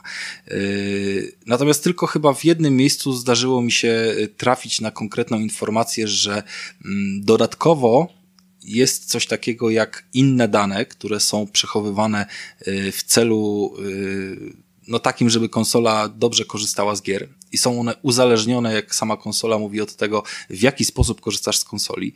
I nic więcej nie możesz na ten temat wiedzieć, masz po prostu pozycję wyszarzoną, w którą nie możesz wejść, nie możesz sprawdzić, na co ona jest przeznaczona i zawsze tam jest duża pojemność. Yy, pierwotnie, jak tam pierwszy raz spojrzałem, to miałem 30, yy, 30 giga zajęte przez te miejsca, natomiast patrząc w internecie na różne yy, wrzuty, czy też gadając z innymi ludźmi, którzy mieli PS5 już, zobaczyłem, że u nich to e, u jednego było 60, u kogoś było 90, ktoś nawet mówił o 130 gigabajtach. E, pamięci z tych 670 yy, e, zjedzonych na tą pozycję, co jest dosyć niezrozumiałe i, i bardzo dziwne, yy, no bo to jakby nie, nie, nie jest to samo, co, co zainstalowanie gry, tak? Instalujesz grę, która zajmuje 50 gigabajtów i liczysz się z tym, że ona 50 gigabajtów zje ci z twojej przestrzeni. A tu się okazuje, że ona zje 50 plus jeszcze o 10 gigabajtów yy,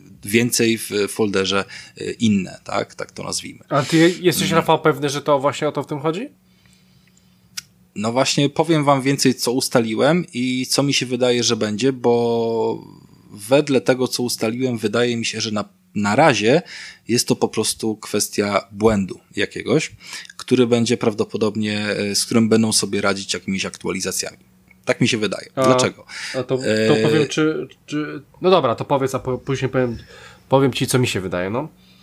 Hmm, to oczywiście dobrze, możemy sobie o tym podyskutować, no mamy czas. Natomiast tak, mm, faktem jest to, że wszystkie gry, kiedy odinstalujesz z dysku i masz całkowicie czystą konsolę, bo zrobiłem sobie tak po pierwszym dniu zabawy, że wypieprzyłem wszystko z dysku poza e, Spider-Manem, yy, mając tego Spidermana zainstalowanego, folder yy, inny zajmował tam powiedzmy chyba 12 gigabajtów, przy czym sam Spider-Man zajmuje tylko w tym momencie 40 chyba 5 czy, czy 50 giga to jest też spora różnica i inna kwestia, że faktycznie gra pod PS5 zoptymalizowana potrafi zajmować dużo mniej miejsca i Spider-Man e, klasyczny zajmuje 75 GB około e, po aktualizacji, więc e, a to jest to samo miasto. Tutaj jakby rozumiem oczywiście kwestię, że dobra, może trochę krótsza fabuła, ale to jest to samo miasto. Tam nie ma jakby niczego więcej w kontekście tym, że są oczywiście nowe tekstury i, i tak dalej, ale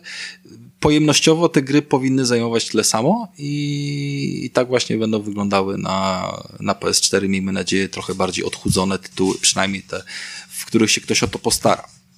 Eee, wracając do folderu inne. Każda gra, którą wrzuciłem z powrotem do pobierania lub do instalacji, za każdym razem wchodziłem z powrotem do menu i sprawdzałem pojemność e, tego folderu inne, ile on już zajmuje, o ile się zwiększył. E, z każdą kolejną grą ta wartość rosła od 2 przez 5 do 10 gigabajtów, zależnie od tego, czy instalowałem gry o przestrzeni załóżmy 8, 15 bądź 30 gigabajtów pojemności. I wiadomo, im większa gra, tym więcej tych danych y, zostało mm, zaszywanych. Oczywiście każda z tych gier jeszcze miała swoje jakieś tam patche i tego typu rzeczy do, do pobrania. Yy, I to jest jeden fakt, który mi się udało ustalić. Drugi fakt, który mi się udało ustalić, e, to że bardzo mało jeszcze na ten temat informacji jest w internecie i raptem chyba na dwóch e, stronach e, anglojęzycznych jakieś tam konkrety się dowiedziałem. Jeden konkret twierdzi, że te dane powinny się same oczyścić. I to jest jakby podstawą do mojej teorii, że to zostanie naprawione. Te dane się powinny same oczyścić po tym, jak gra się zainstaluje do końca i nie będzie już potrzebowała przestrzeni do pobrania dodatku i jakby przetworzenia tych dodatkowych danych. E, a tak się z, jakiejś, z jakiegoś powodu nie dzieje. I na chwilę obecną pozostanę przy takim założeniu, że, że to będzie musiało być poprawione. E, to, co potwierdza niejako tą teorię, jest fakt, że jeżeli przeniesiemy grę z głównego dysku na zewnętrzny USB, mówimy oczywiście o grach z PS4, bo tylko takie możemy na razie wyrzucić na zewnętrzny dysk, to ich nie ma już na dysku konsoli i automatycznie są oczyszczone z tego folderu inne. Czyli jeżeli masz zainstalowane 10 gier, zajmują one 400 GB i dodatkowo jeszcze konsola z jakiejś przyczyny zjada ci 100 giga z, na ten folder inne, to jak to wyrzucisz na zewnętrzny dysk, to zje ci 400 GB i folder inne będzie 0. To tyle, co mam do powiedzenia na temat tego takiego pierwszego, yy, pierwszej wpadki technicznej. Mhm. E, dobra, bo, bo wiesz co mi się wydaje, co to jest? To jest, Rafałem, moim zdaniem, moim zdaniem, e, to jest przymiarka do Quick Resume. E, tak mi się wydaje. To potrzebuje miejsca, każda gra e, idzie do tego folderu, w związku z tym tam muszą być już elementy, które po prostu szybko odpalą tą grę, szybko będą przeskakiwać. Wiemy, że chyba z tego, co się orientuje, Sony planuje wrzucić tą usługę w przyszłości e, i wydaje mi się, Ale że... ona nie tak działa, nie, nie, nie, Krystian, to dobry trop, ale jednak, y, jednak nie mogę się z tobą No nie, no w porządku, po prostu tak sobie pomyślałem, że może to to. Ja nie bez powodu zainstalowałem 15 y, gier i chciałem dysk do końca zapełnić, do ostatniego gigabajta. Mhm. bo podejrzewałem, że może konsola tylko w sztuczny sposób te dane uważa za zajęte, a gdy wymuszę na niej instalację czegoś więcej, to sobie przypomni, że ma je usunąć. No i tak się niestety nie stało, tak? Te, te, te miałem rekordowo chyba tam 110 giga w tym folderze i nie pozwoliło mi zainstalować y, aktualizacji do Red Deada. Dopiero jak coś tam usunąłem, to się aktualizacja pobrała. To jest jakby jedna uwaga. I Quick Resume y, domyślnie w Xboxie działa zależnie od tego, ile, jakich gier uruchomisz, to od 3 do 6 gier potrafi ci się zapisać w pamięci i to było zawsze mówione od początku, bo konkretna ilość pamięci jest przewidziana na tą usługę, nałóżmy 50 giga, tak, żeby 5 gier zapisać po 10 giga RAMu. Eee, żeby zapisywać do każdej gry te dane, to zależnie od tego, czy, czy, czy masz ich 5 czy 15 to by było bez sensu, jakby, żeby wiesz, do no każdej tak, gry tak, tak. marnować przestrzeń i trzymać. Również bez sensu byłoby to w kontekście, że to jest zawsze około y, 15 czy tam 20% dysku, tak? No jakby ja rozumiem, że Red Dead Redemption jest, y, czy Final powiedzmy 15 jest dużą grą, bo ma dużo świata, ale jeżeli ona 20 giga zjada na Quick Resume, y, no to o co chodzi? To w ogóle wiesz, tak, tak nie może być, że tyle jest zarezerwowane. To bardziej idzie w kierunku no, być mm, może, tych, być może. Te, tych teorii tam z dodatkami i tego typu rzeczami. No i poza tym to jest, znaczy, no dobra, zakończymy ten temat z y, pojemnością dysku, a przejdziemy do jego prędkości.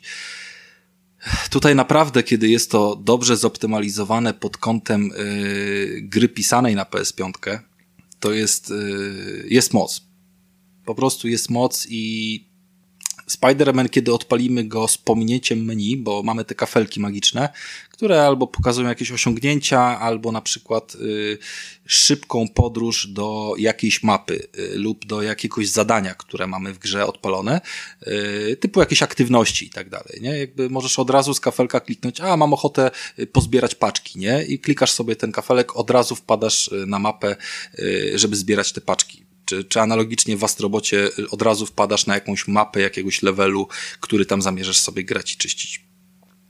I to działa naprawdę w kilka sekund. Yy, dosłownie można tutaj mówić o, o, zależnie od sytuacji, no dwóch, trzech, pięciu, yy, siedmiu, od zera. Więc ten quick resume naprawdę, jeżeli to jest dobrze zrobione, to nie, nie, nie jest tutaj jakby niezbędne. On jest, on jest fajną funkcją pod kątem tego, że zatrzymuje ci pauzę i masz tą grę zapisaną dokładnie tam, gdzie skończyłeś i, i z tym się w pełni zgadzam, ale yy, przy tej prędkości tego dysku nie jest on niezbędny jako yy, opcja szybkiego powrotu nie mam w ogóle problemów z kwestią szybkiego wczytywania się żadnej gry. Testowałem takie e, klimaty jak Red Dead Redemption i, i byłem zaskoczony, bo nie zdążyłem sobie podpalić papierosa, kiedy, kiedy odpaliłem, wiesz, e, grę do wczytywania. E, odpaliłem sobie Crash Team Racing, które słynie z bardzo długich czasów wczytywania i tutaj też za specjalnie się wiele nie działo i, i, trwało to wczytywanie się tam zależnie od jakiejś sytuacji levelu, na jakieś 15 sekund czy, czy, czy, czy 17, podczas gdy normalnie to było czasami, wiesz, minuta albo coś między meczami. Więc, yy, więc jest naprawdę nieźle i pominę już jakby tam kwestię zastanawiania się, czy oni to quick resume wprowadzą, czy nie.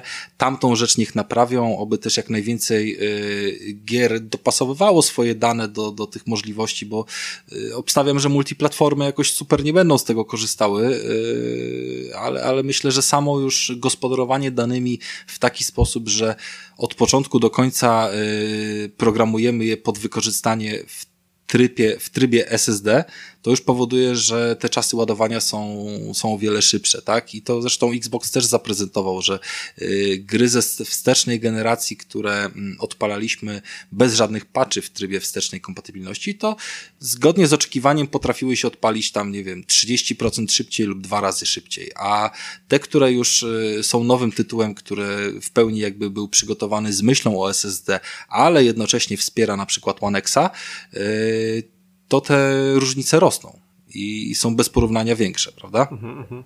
Więc, więc tak samo będziemy mieli na, na obydwu konsolach, no z tym, że lepsze efekty, no co można się spodziewać było tutaj, ale tam, gdzie nie będzie yy, nikt o to nie zadba, to te efekty jakby spadną do porównywalnego poziomu z Xboxa, no bo to też trzeba po prostu odpowiednio się do, do tego faktu wykorzystania tej technologii przygotować. No tak. E, Powiem tak, jeszcze ważna informacja jest chyba odnośnie napędów, y, bo obydwie konsole mm, są w wersji z napędem. U mnie na obydwu też te gry y, z płyt już przetestowałem, ich instalację. One zasadniczo podczas samej gry się nie odpalają, sprawdzają tylko w sumie, czy masz licencję, czy y, płytka wiesz, zakręci się trzy razy, żeby zobaczyć, czy, czy, czy właściwe dane są już pobrane ale kompletnie nie zauważyłem pracy napędów w trakcie, w trakcie gry. E, jest ona gdzieś tam sobie w tle jakaś bezgłośna jednego i drugiego. E, głośność samego napędu uważam, że jest taka sama w jednej i w drugiej. Na pewno chodzi ciszej PS5 niż napęd z PS4 e, i jakoś tak, no nie wiem, no lepiej jest to wyizolowane i, i takie zamortyzowane. Natomiast obydwie konsole stojąc pionowo yy, wydają inne yy, mm, wibracje, chyba to tak należy powiedzieć, bo ten napęd jednak pracuje z dużą prędkością yy, i wydaje mi się, że to jest wina podkładki.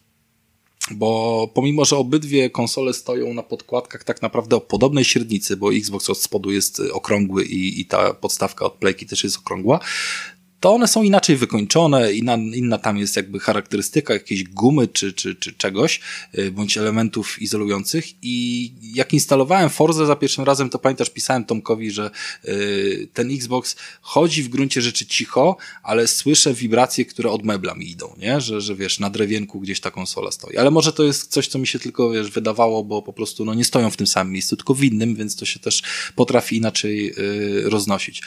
Mm, no a przy tym będąc to oczywiście nie, nie można y, pominąć faktu, jak wielka locha to jest. E, jeżeli by się określiło, że, że kupujemy e, konsolę na wagę, to na pewno e, na pewno Playek powinien być droższy rozmiarem i wagą od tego, co, co, co wiesz, mhm. byśmy się spodziewali. No jest wielki. Nawet nie chciało mi się jeszcze tych skrzydełek ściągać za specjalnie, bo po prostu, znaczy nie twierdzę, że to jest trudne, ale jakby rozmiar konsoli powoduje, że nie za specjalnie masz ochotę nią operować jakoś tak, wiesz, chciałbyś najlepiej, żeby stała i żeby się nic y, nie wydarzyło dookoła nie, nie jakieś tam yy, złego, ale bardzo dobrze jest wyważona ta podstawka. Testowałem oczywiście obydwa ustawienia i w obydwu ona się yy, nie gibie, w sensie sama konsola się nie gibie, pomimo, że wiadomo, że swoją masę ma bardziej skupioną z jednej strony, yy, ale, ale w obydwu stoi stabilnie, Xbox jest niższy, Xbox jest cięższy, więc ma siłą rzeczy trochę niżej po, położony środek ciężkości. Mimo wszystko uważam, że podobne jest ryzyko na przewrócenie się jednego i drugiego. Tak z czysto takich, wiesz, yy, kwestii, kwestii, które powiedzmy prawdopodobnie nikogo nie interesują i nigdy nie będą miały miejsca.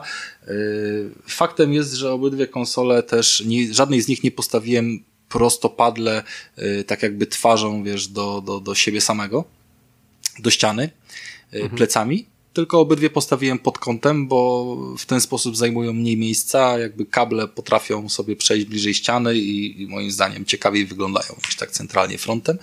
No i też to jest chyba bezpieczniejsza pozycja, gdy są bardziej przytulone do ściany, więc obydwie są skierowane tak jakby do siebie, wiesz, jak z plakatu filmowego yy, pod kątem, wiesz, 30-40 stopni twarzyczkami Mhm. Yy... Czy używasz podstawki, żeby postawić pionowo konsolę? Tak, tak, używam oczywiście. Chyba. No jak? Nie muszę. Ale je, no, no, właśnie, tak, czy to ale... jest konieczne? Chyba jest. Wiesz co, to jest, y, to jest y, zalecane. Ja widziałem w wielu recenzjach, że na potrzeby, wiesz, szybkich ujęć po prostu, ale, lub lepszego, nie wiem, ukazania w kadrze, oni tą konsolę stawiali normalnie jakby na yy,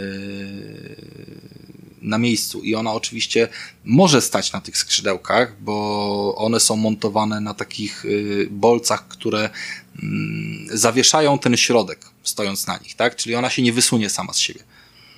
E, ona się sama z siebie jakby nie wysunie e, i, i, nie przewróci, czy coś w tym stylu, nic się takiego nie stanie, ale od spodu ona też ma delikatną wentylację, to jest jakby jedna uwaga, a druga uwaga, że ona ma wciąż tylko 11 cm szerokości, a z podstawką to już jest, myślę, nie mierzyłem tej średnicy, ale tak na oko 15-16 cm, tak jak e, Xbox zresztą, więc dlatego mówiłem, że mają podobne podstawki.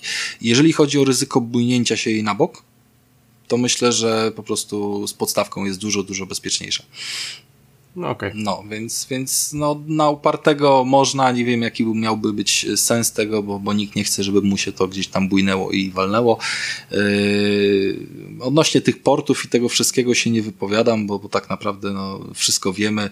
Yy, jedno USB z przodu, dwa USB z tyłu. Nie liczę tego USB-C kabla, który tak naprawdę nie wiem do czego służy, jeżeli chodzi o wejściowe USB-C znaczy pewnie są takie kable tam do transferu jakiegoś czegoś, ale, ale powiedzmy, że ja nie, nie używam. Może będą jakieś akcesoria. E, mój plastik czarny się nie porysował, ale słyszałem, że jest bardzo delikatny i, bardzo uważam, gdy kilka razy tam, żeby coś z padem zrobić, to wpinałem e, kabel z przodu do, do tego pada, to starałem się jednak, żeby nie przejechać po tym plastiku. Natomiast no, cóż, no, każdy sprzęt niestety ma prawo się gdzieś tam po, po, po, poniszczyć i tutaj faktycznie matowy Xbox, wiesz, no łatwiej się brudzi, ale bardziej odporny jest na, na zarysowania, tak? Playka wygląda moim zdaniem cały czas bardzo dobrze, jeżeli chodzi o dotykanie, macanie i tak dalej, ale ten plastik się pewnie będzie rysował. Pewnie i tak będzie jako element dostępny mm, do wymiany w jakimś kolorze czy coś, bo widzieliśmy jak to się rozbiera, więc y, zobaczymy jak w ogóle będzie opcja z skinami bądź zmianami koloru wyglądała. Mhm.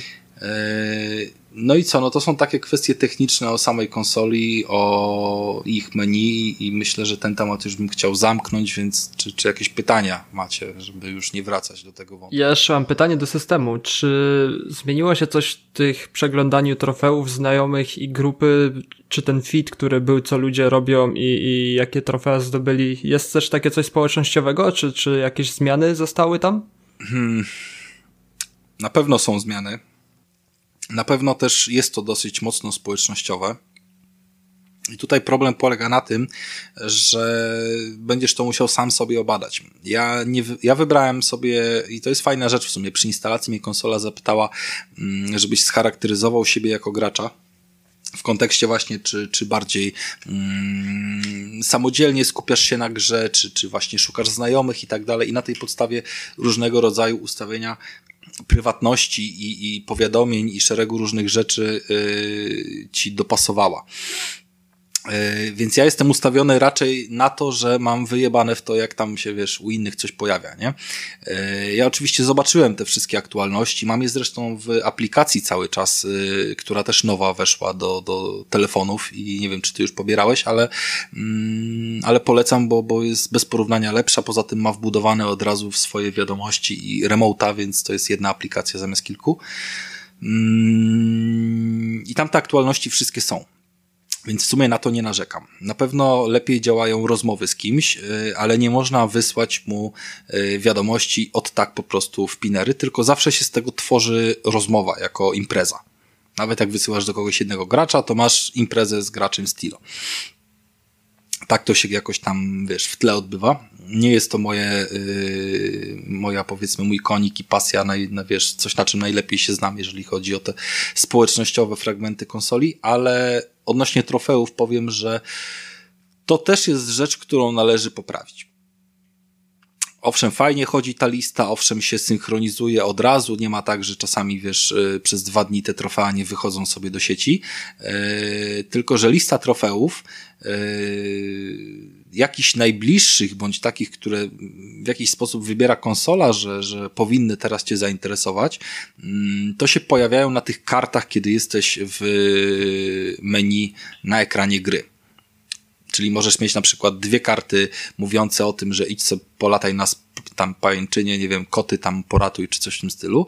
Potem możesz mieć trzy karty z trofeami, jakimiś najbliższymi i zarówno z postępem w tych trofeach, jak i takie po prostu całkowicie, wiesz, trofea y, zero-jedynkowe. Ale nie ma tam przeniesienia się bezpośredniego do listy trofeów, a ja przynajmniej go nie znalazłem. Y, takie coś jest bezpośrednio pod ekranem gry w menu głównym i w sumie tylko tam to znalazłem. Wchodzisz na grę, wchodzisz na listę trofeów i wtedy widzisz całą listę trofeów. Ewentualnie porównania jakieś z innymi graczami i tego typu rzeczy, więc yy, takiej typowej pozycji, żeby trofea swoje przeglądać, zarządzać, zaglądać w każdą grę i tak dalej. Owszem, gdzieś to jest jako twój profil i twoje trofea. Możesz też sobie wejść do, yy, przez swój profil po prostu do, do trofeów, bo zakładka profilu też została do tego głównego menu wyciągnięta. To jest w sumie ważna rzecz, żebym powiedział. Powinienem sobie odpalić tą playkę i, i podglądać sobie pewne rzeczy, żeby lepiej je kojarzyć i pamiętać, bo tak ciężko wszystko z głowy po czterech dniach raptem. Yy, I rzeczy, które wcześniej mieliśmy w innych miejscach na PS4 są umieszczone w tym w ikonce profilu, czyli mamy wylogowanie się, mamy przełączenie użytkownika, yy, również nie pod zasilaniem, tylko pod profilem i z tego co pamiętam tam jest również pełna lista trofeów jakby tych, tych wszystkich, nie, do przeglądania i, i publikowania. No więc trochę inaczej. Wydaje mi się, że nie jest jakoś tam znacznie gorzej. Na pewno y, fajne jest to, że szybko się wyświetla menu użytkowników. Na pewno fajne jest to, że wyświetlają się ikonki konsoli, na której grają twoi znajomi. Nie wiem, czy to zostało zaadaptowane do PS4, ale y, z moich y, raptem tam aktywnych w ostatnich dniach wieczorami siedmiu czy ośmiu znajomych pięciu grało na PS5 i odpowiednia ładna ikonka miniaturowa konsolka y, to sygnalizowała dosyć mocno. W PS4 to też jest. No to dobrze, czyli to musieli wrzucić jako aktualizację tą systemu wspólną, nie w obie strony. No fajnie to wygląda, podoba mi się ten myk. Niby drobiazg, a, a cieszy.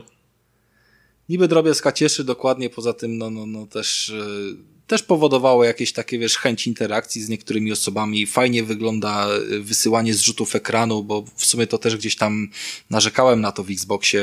Nie jestem, wiesz, społeczniakiem pod kątem takim, żeby, mm, żeby jakoś niesamowitą ilość materiałów czy streamować, czy, y, czy przesyłać i tutaj po prostu lepiej działa fakt, że od razu natychmiastowo ten film ci się może wytransferować na YouTube, bądź możesz go streamować sobie na, na YouTube czy na Twitcha bezpośrednio z, zintegrowany z systemem, bezpośrednio jeszcze z użyciem tego mikrofonu, który jest w padzie, co też jest fajne, bo jakby czasami wystarczy krótki komentarz, czasami komuś wyślesz notatkę głosową, to jest wygodniejsze niż pisanie na klawiaturze i nie musisz iść po headset. To jest, to jest bardzo fajny plus moim zdaniem. E, nie ma też straki o to, że, że ten mikrofon jakby jest cały czas, nie wiem, na nasłuchu, bo e, w opcjach mam ustawione, że on jest cały czas wyłączony, dopóki go nie włączę. Ja mam non-stop muta, pomarańczowy przycisk mi się świeci na padzie, że, że mikrofon jest wyłączony i jakby żaden problem, żeby to było tak ustawione, więc, więc y, nie ma strasznego jakiegoś tutaj stresu. Yy, I, i, I jest fajna edycja od razu obrazów, jakieś tam, wiesz, dopisywanie komentarzy, przycinanie tego zdjęcia i tego typu rzeczy. Można je od razu wysłać komuś w wiadomości. No i te same wiadomości widzimy sobie w aplikacji. I to jest na chwilę obecną dla mnie najszybsza forma. Będę sobie chyba, nie wiem, na swoje drugie konto jakieś wysyłał sobie wiadomości, yy, żeby po prostu mieć zrzuty ekranu w aplikacji od razu w telefonie dostępne do pobrania. Bo nie ma niestety czegoś takiego jak w Xboxie, że te zrzuty same z siebie idą na jakiegoś twojego, nie wiem, walla, czy, czy, czy co tam jest w tym Xboxie. E, w każdym razie jest folder z ujęciami, które są na, na live'ie, e, może nie tyle udostępnione, co tam przesłane i dopiero potem możemy sobie to udostępnić, więc e, robimy zrzut ekranu na Xboxie, mamy go w telefonie, żeby go wykorzystać w jakichś innych mediach, czy nie wiem, komuś przesłać na Facebooku praktycznie po paru minutach, a w Playce musimy to zrobić ręcznie. Nie wiem, no niektórzy korzystają z Twittera, tak naprawdę teraz jest integracja tylko z Twitterem. Kiedyś była z Facebookiem i to się wrzucało na Facebooka jako, jako powiedzmy tam zdjęcie prywatne, nieudostępniane innym i tego teraz nie ma od dłuższego czasu, więc, więc no nie wiem. No, ale tak czy inaczej można pobierać, nie ma z tym problemu, trzeba po prostu trochę inaczej sobie poradzić. No i oczywiście jest e, warte odnotowania e, zarówno przy wysyłanie tych filmików, jak i streamowanie w 60 e, klatkach, w wyższych rozdzielczościach, więc, więc to jest na pewno jakiś tam plus dla, dla, dla niektórych. No dobra, to chyba tyle, jeżeli chodzi o to menu i systemy. Mhm.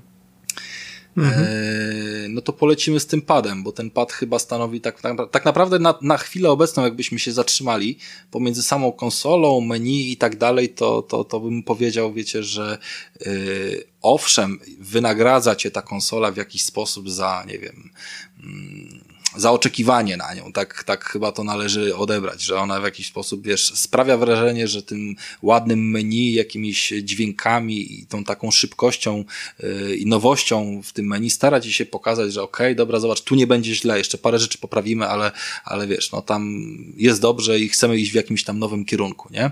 Wiadomo, że menu z PS4 też duże zmiany przeszło, o Xboxie nawet nie mówmy, więc to są rzeczy, które ewoluują przez cały yy, czas życia konsoli i diametralnie jakoś też się nie ma co przywiązywać do wszystkich funkcji, one będą jeszcze sobie przechodziły przez ewolucję na pewno i w jednym i w drugim obozie. E, ale jeszcze nie było żadnego game changera, no poza tym, że jest szybki dysk, ale dobra, druga, druga strona ma quick resume, no i, i tyle, nie? Tylko, że teraz wchodzimy na moment, yy, w miejsce, na którym niestety Xbox się zatrzymał i już w tym momencie nic nie ma do zaoferowania więcej poza dobrego, starego, yy, sprawdzonego pada, którego wszyscy kochają, jak to się jakby formalnie, oficjalnie mówi. Yy, tudzież dla wielu lepszy układ analogów. Dla mnie nie ma różnicy, ja na obydwu gram wygodnie. Yy, I wchodzimy po prostu z DualSense'em, który yy, no robi robotę i, i długo możemy gadać. Jest też filmik, który, który na pewno pojawi się jeszcze przed publikacją tego, albo w trakcie publikacji tego odcinka, który Krystian miał gdzieś wrzucić, mhm. y, który nagrałem tam dla jakiejś okazji, pokazujący jakieś tam wrażenia z tego samego chociażby działania y, triggerów. Y, powiem wam odnośnie samego pada, że zgadzam się z tymi opiniami, że on jest lepiej, przyjemne jest to, że jest cięższy i lepiej jakby wypełnia dłonie w kontekście tych, tych końcówek uchwytów. Natomiast mam też zastrzeżenie na dzień dobry, mm, bo każdy, każdy z padów y, dotychczasowych od Sony był y, zakończony, jakby to delikatnie powiedzieć, y, w taki sposób, żeby nie skrzywdził żadnego otworu, gdyby go w niego wepchnąć. Po prostu był ładny i obły. A tutaj mamy ścięcie. Ten pad, no, w jakiejś tam kwestii, nie wiem, mamy ten wymienny plastik czarny od frontu. Nie wiem, czy widzieliście, jak się go zdejmuje. Yy, jakieś takie zostały podjęte decyzje, że w miejscu, gdzie kończą się te uchwyty, yy, tak trzymając pada, powiedzmy, że, że, że pod kciukami, gdzieś tam pod, yy, pod fragmentami dłoni, gdzie są kciuki, gdzie są zakończenia po prostu tego pada, on ma takie ostre ścięcia. I jak złapałem tego pada pierwszy raz i oparłem sobie te palce, które, które tak naprawdę zapewniają mi chwyt, a nie, nie, nie wykorzystuję ich do wciskania przycisków, to one mi się oparły właśnie w to miejsce. Idealnie w to miejsce mi się oparły i dotykały opuszkami o krawędź i to było zwyczajnie nieprzyjemne, no bo jakby kwadratowe pady, wiesz, ostre, to, to nie jest coś przyjemnego. Yy, musiałem troszeczkę po prostu prze, przeprocesować sobie, przeprojektować swój uchwyt. Ja myślę, że każdy z pada też korzysta trochę inaczej, yy, abstrahując od trzymania lewej strony w lewej ręce, prawej yy, z prawej, ale no jakby już mam wykorzystywania różnych palców do różnych przycisków widziałem wiele kombinacji. E, więc tutaj też będzie tyle samo zachwytów, co ewentualnie jakichś głosów e, zastrzeżeń. Da się go trzymać wygodnie, nie ma z tym problemu, nie bolą ręce po wielu godzinach gry, tylko po prostu musiałem na to zwrócić uwagę przy długich palcach, że one mi się kończyły w tym miejscu i, i było mało przyjemnie. E, drugie takie miejsce, które również ma ostrą krawędź i powiedzmy, że nie spodziewałbym jej się w tym miejscu, to jest, hm, jakby to wy to jest miejsce, w którym e, jest łącznik z ładowarką. Czyli to jest ta dolna część pada, która ma styki do, do e, włączenia jej do tego doka. E, I tam jest również taka ostra krawędź. Ja domyślam się, że ona, jeszcze nie mam tej ładowarki w domu, jeszcze, jeszcze mi nie przyszła, jeszcze w sumie jej nie zamówiłem. E, po prostu nie było dostępnych gdzieś tam na miejscu. Natomiast e, wydaje mi się, że ta ostra krawędź ma za zadanie po prostu trzymać w tej ładowarce tego pada, żeby on się tam nie bujał, nie przesuwał i, i żeby styki zawsze prawidłowo go łapały. Ale ta krawędź też czasami powoduje, że ja tam oprę palce i że jest mi zwyczajnie jakoś tak nieprzyjemnie, że ta krawędź mi się tam, nie wiem, wciska w dłoń czy coś w tym stylu, nie? To są takie drobnostki, ale faktycznie są. Eee, ale po naprawieniu już moich błędów e, jako osoby trzymającej pada i wypracowaniu właściwego chwytu, e, który, który zaprojektowany został przez twórców, no wjeżdżamy w inny świat, słuchajcie. Słowo wibracje haptyczne, jakby, które było już gdzieś tam przy, przy powiedzmy przy Switchu, czy coś w tym stylu, którego też zresztą znam, mam, widziałem, no to nie oddaje kompletnie tego, co można tam poczuć. Yy, bo można poczuć naprawdę mnóstwo rzeczy i, i to robi ogromne wrażenie. To jest świetny krok w ogóle ze strony mm, Soniaków, że wrzucili tą grę, wiecie, tego Astrobota, która swoją drogą jest, jest jeszcze warta powiedzenia kilku rzeczy o niej. Do, do tego wrócę. Jak zdążysz, Rafale, no. Jak zdążę, bo w sumie nawet nie patrzę na zegarek, ale yy, faktycznie jest tak, że ona pokazuje wszystkie możliwości tego pada. Yy, jest tak zrobiona, żeby od razu cię wyrwać z butów. Jakby wyobraź sobie, że odpala ci się to menu główne, w którym się wyświetla e, jakieś tam słowo, nazwa gry Astrobot. E, I to Astrobot jest tak napisane, że, że, że po prostu dwie literki, e, dwie literki z tego słowa są wykonane z jakiegoś materiału, dajmy na to z drewna.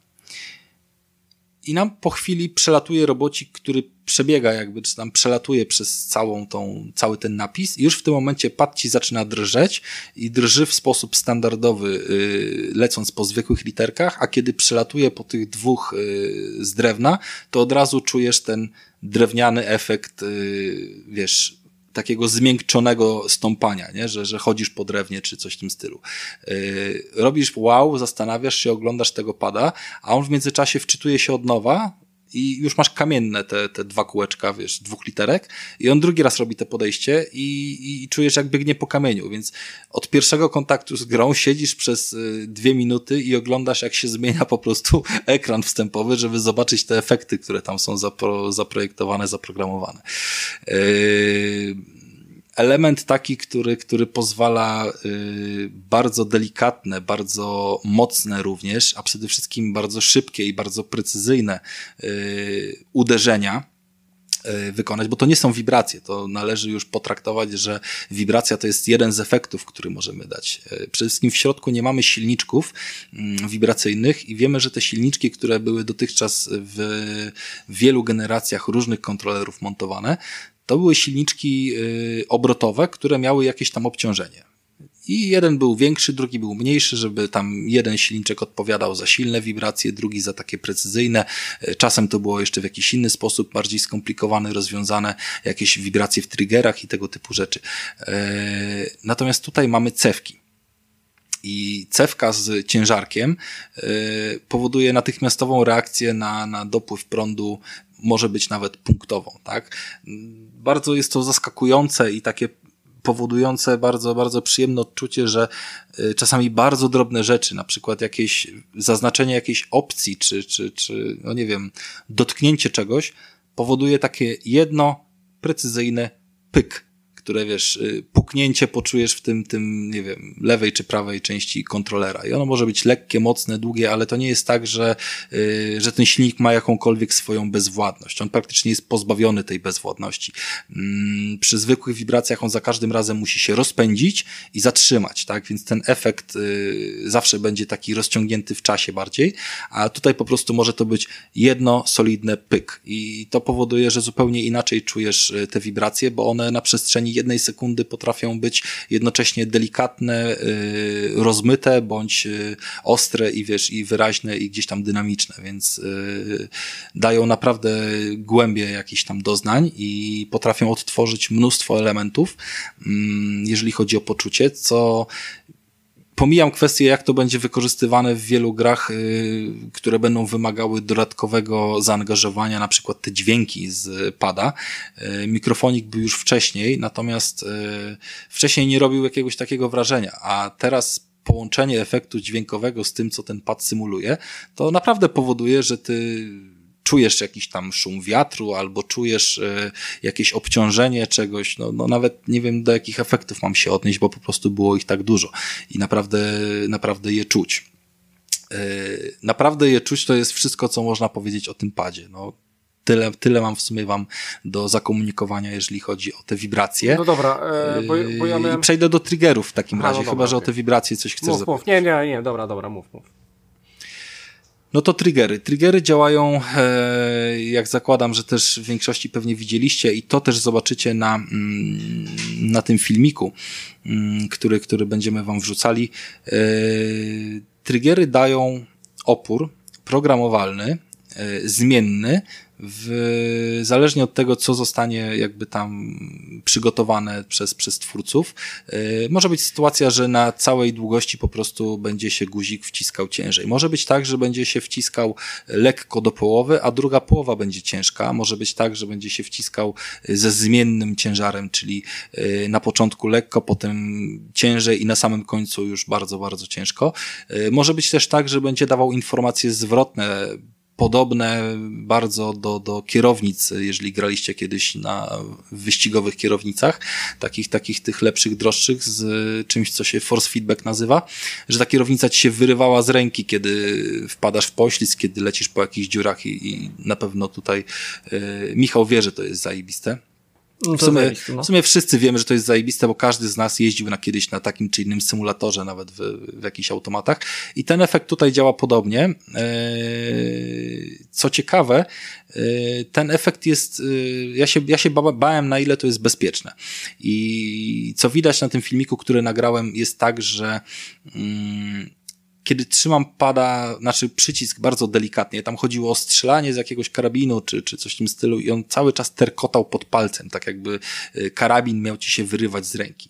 Y, natomiast cały czas strzelał już od delikatnego wciśnięcia, to nie było Call of Duty, tylko to był Astrobot.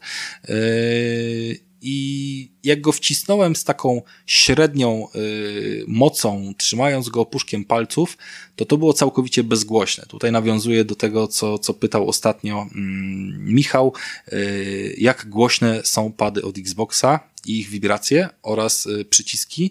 Tak porównuję, że DualSense w odpowiednich sytuacjach jest praktycznie bezgłośny. No i wiadomo, no, strzelanie z łuku to będzie jakiś tam inny efekt naciągu, puszczanie jakichś tam, nie wiem, silników rakietowych, to jeszcze coś innego, strzelanie z czegoś, jeszcze coś innego, no i zobaczymy, ile tego będzie. Fajnie, że już trochę gier potwierdziło wsparcie y, tych, tych y, triggerów, y, bo tam wiemy chociażby o Call of Duty, wydaje mi się, że Dirt też to potwierdzał, już pomijam kwestię exów od Sony. Spider-Man wykorzystuje te triggery również w ciekawy sposób i też w którejś recenzji się spotkałem z tym, że ktoś narzekał, że bolą go palce, też tam cały czas latasz na pajęczynie i bolą go palce, bo ten dual y, sense daje większy opór na triggerze niż, y, niż było na PS4 w DualShocku. I to jest oczywiście prawda, bo on daje opór mniej więcej od połowy ale żeby wystrzelić sieć, wystarczy do połowy wcisnąć tego DualSense'a, w sensie ten trigger. Więc krótko mówiąc, y, funkcja została wykorzystana tak, że możesz sobie cisnąć ile chcesz, ale wystarczy wcisnąć w połowie i jest skrócony skok y, przycisku, żeby wystrzelić tą sieć i podróżować. Więc tak naprawdę robisz to bez żadnego wysiłku i no jakby nie korzystasz z tej opcji, przynajmniej na chwilę obecną. Y, nie korzystam jakoś mocniej, ale, ale skrócony skok to też jest fajna funkcja, nie? Bo, bo dosyć wyraźnie czuć, kiedy ten opór się załącza i że już e, tak naprawdę bez używania na palcu e, żadnej siły, ja czuję, że już go wcisnąłem do końca i jest, jest spoko uczucie, nie? No. To chyba tyle. Jeżeli... z takich na początek wrażeń. Jeżeli... Może, to znaczy teraz jest pora na pytanie. No dobra, no to, to, to Rafale, bo z tym padem, nie? E, najgorsze jest to, że nie masz shooterów, bo ja, wi ja widziałem to, co pokazywałeś na tym filmiku, bo mam ten filmik. Eee, widziałem też w inne filmiki, no wszystko działa podobnie, ale kurczę, no tak po godzinie dwóch, trzech w online w Call of Duty, naprawdę jak, jak masz te opory na, na tych palcach i naprawdę tak strzelasz sobie do tych ludzi, to e, moje palce czasami potrafiły się zmęczyć, na przykład jak grałem pół godziny w FIFA. Eee, Krystian, i, i, coś czuję, pozwól, że... żeby, żeby nie tracić czasu, no. ale od razu przytoczę i rozmawiałem dzisiaj o tym jeszcze, czy wczoraj z chłopakami, jak, jak sobie graliśmy przy Among Us, y, tutaj pozdrowienia dla całej ekipy. Mi, mi się palec męczył w Forzie, jak grałem na Xboxie dosyć y, długo, po kilka godzin y, i to nie było też tylko moje odczucie, z samego faktu, że tam jest jakiś tam opór i spust dosyć długi ma skok. Długi, fajny długi, bo jest długi, bo jest yy, precyzyjny dzięki temu. Mhm. Yy, i to męczy mi palec i, i to jakby nie ma znaczenia, czy stary Xbox, czy nowy Xbox, pomimo, że bardzo lubię te spusty do, do grania w Forze. Mm, ja mam cienkie palce i one w ogóle nie są jakby wyćwiczone pod kątem jakiejś pracy fizycznej, bardziej takie po, po matce, wiesz, pianisty, jak to się śmieje, wyginające się we wszystkie strony, więc one faktycznie się męczą i nie ma z tym problemu. Przede wszystkim uważam, że to jest y, funkcja do singla. Nie wiem na ile ona bardziej by przeszkadzała w multi, bo jednak y, czas reakcji y, jest kluczowy, a to jest coś, co bardziej wzmaga realizm, a nie czas reakcji. Więc tak jak osoby, które chcą grać w Dirta czy inne gry w 120 FPS-ach i nie zależy im na grafice wyciętej, tak samo uważam, że będą wycinały te funkcje i one są bez problemu do wyłączenia z poziomu konsoli, a nie z poziomu gry.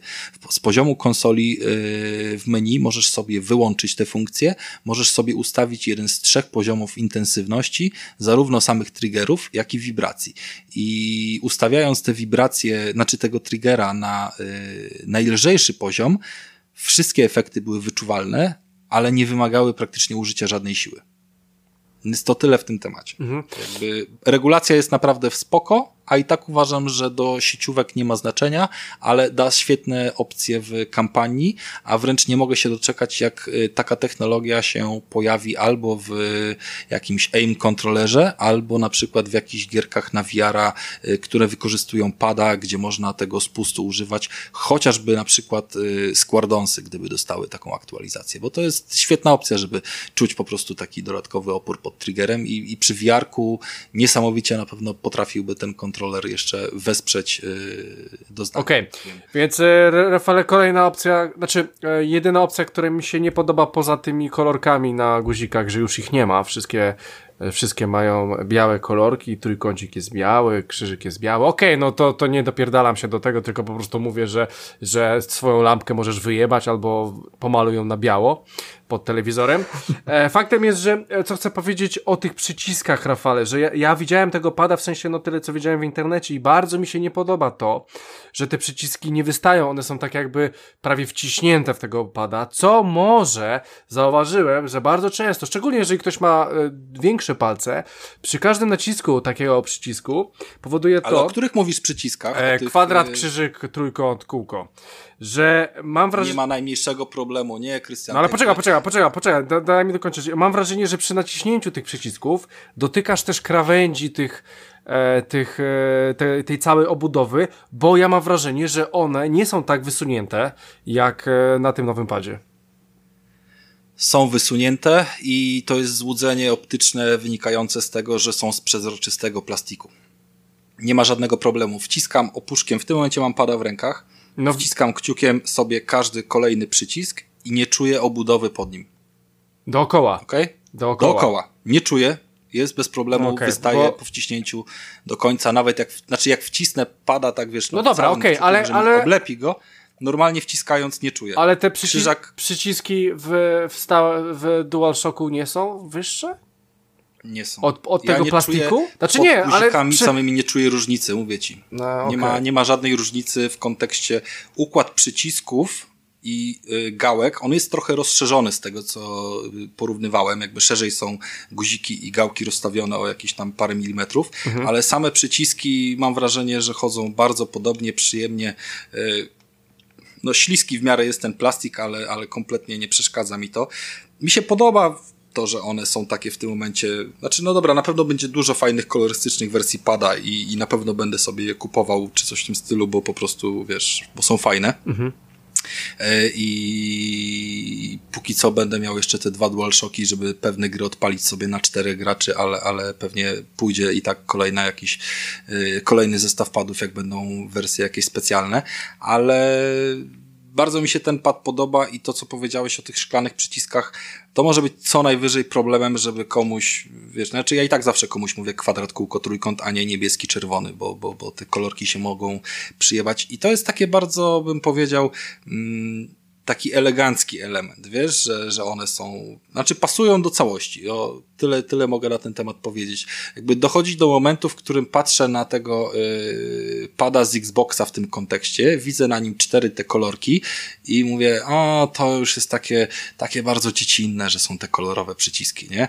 Yy, ale okej, okay, no jakby dla mnie to i tak zawsze będzie inaczej, bo ja zawsze Xboxa będę traktował jako drugiego pada. Ja muszę się długo zastanawiać, żeby stwierdzić, który to jest Y, który AB, który X. W sumie AB to, aha, dobra, A jest na dole, zielony. Nieważne, w każdym razie zawsze się będę nad tym zastanawiał, a playkę zawsze będę miał wbite od dziecka, nie, ten układ, więc to nie ma dla mnie żadnego znaczenia, że one nie mają przycisków i wyglądają elegancko. Yy, korzystając z L-ki, R-ki, jedynki, dwójki, też nie dotykam obudowy. Więc też tutaj nie ma żadnego problemu. E, gałki chodzą elegancko, no już tam pomijam kwestię wykończenia ich tymi fajnymi e, ikonkami, które widzieliście na pewno na zdjęcia. Powiem wam tylko, że one są tak małe, że pod gołym okiem ich praktycznie nie widać, dopóki sobie nie weźmiesz latarki z telefonem, nie zaświecisz w mocnym świetle, żeby zobaczyć te, te, te mikro, yy, mikro żłobienia. Po prostu, no taki bardzo fajny to jest gadżet. Kiedyś mówiłem wam, że chciałem zwrócić uwagę na, na tą gadżety, perforacje. Perforacja w Xboxie, którą masz e, w padzie, którego pewnie możesz nawet teraz pomacać, jest dużo grubsza niż te tutaj właśnie mikroikonki, więc to, to pokazuje mniej więcej ich rozmiar. Ale chwyt pada jest, jest spoko, nie? E... Biały, biały jak biały będzie się brudził bardziej, ale to wiesz, w Xboxie też miałem białego pada i jakoś to nie było problemem. No. Nie no, w, w porządku. Co, to co, Rafale, zadowolony jesteś z Playki 5? Yy, tak, na pewno mogę powiedzieć, że jestem zadowolony i przede wszystkim chyba chodzi o to uczucie, wiesz, yy, nie, nie chodzi o kwestię tam, co jest za ile pieniędzy i czy bardziej się opłaca Game Pass, czy się bardziej opłaca y, ilość używanych gier, które jeszcze nie ograłeś, bo u każdego jest inna sytuacja, nie? Jakby każdy ma inną kubkę wstydu, inne gry świetne do ogrania i tak dalej, więc to jest bardzo indywidualna rzecz, kto w co będzie grał i za ile pieniędzy.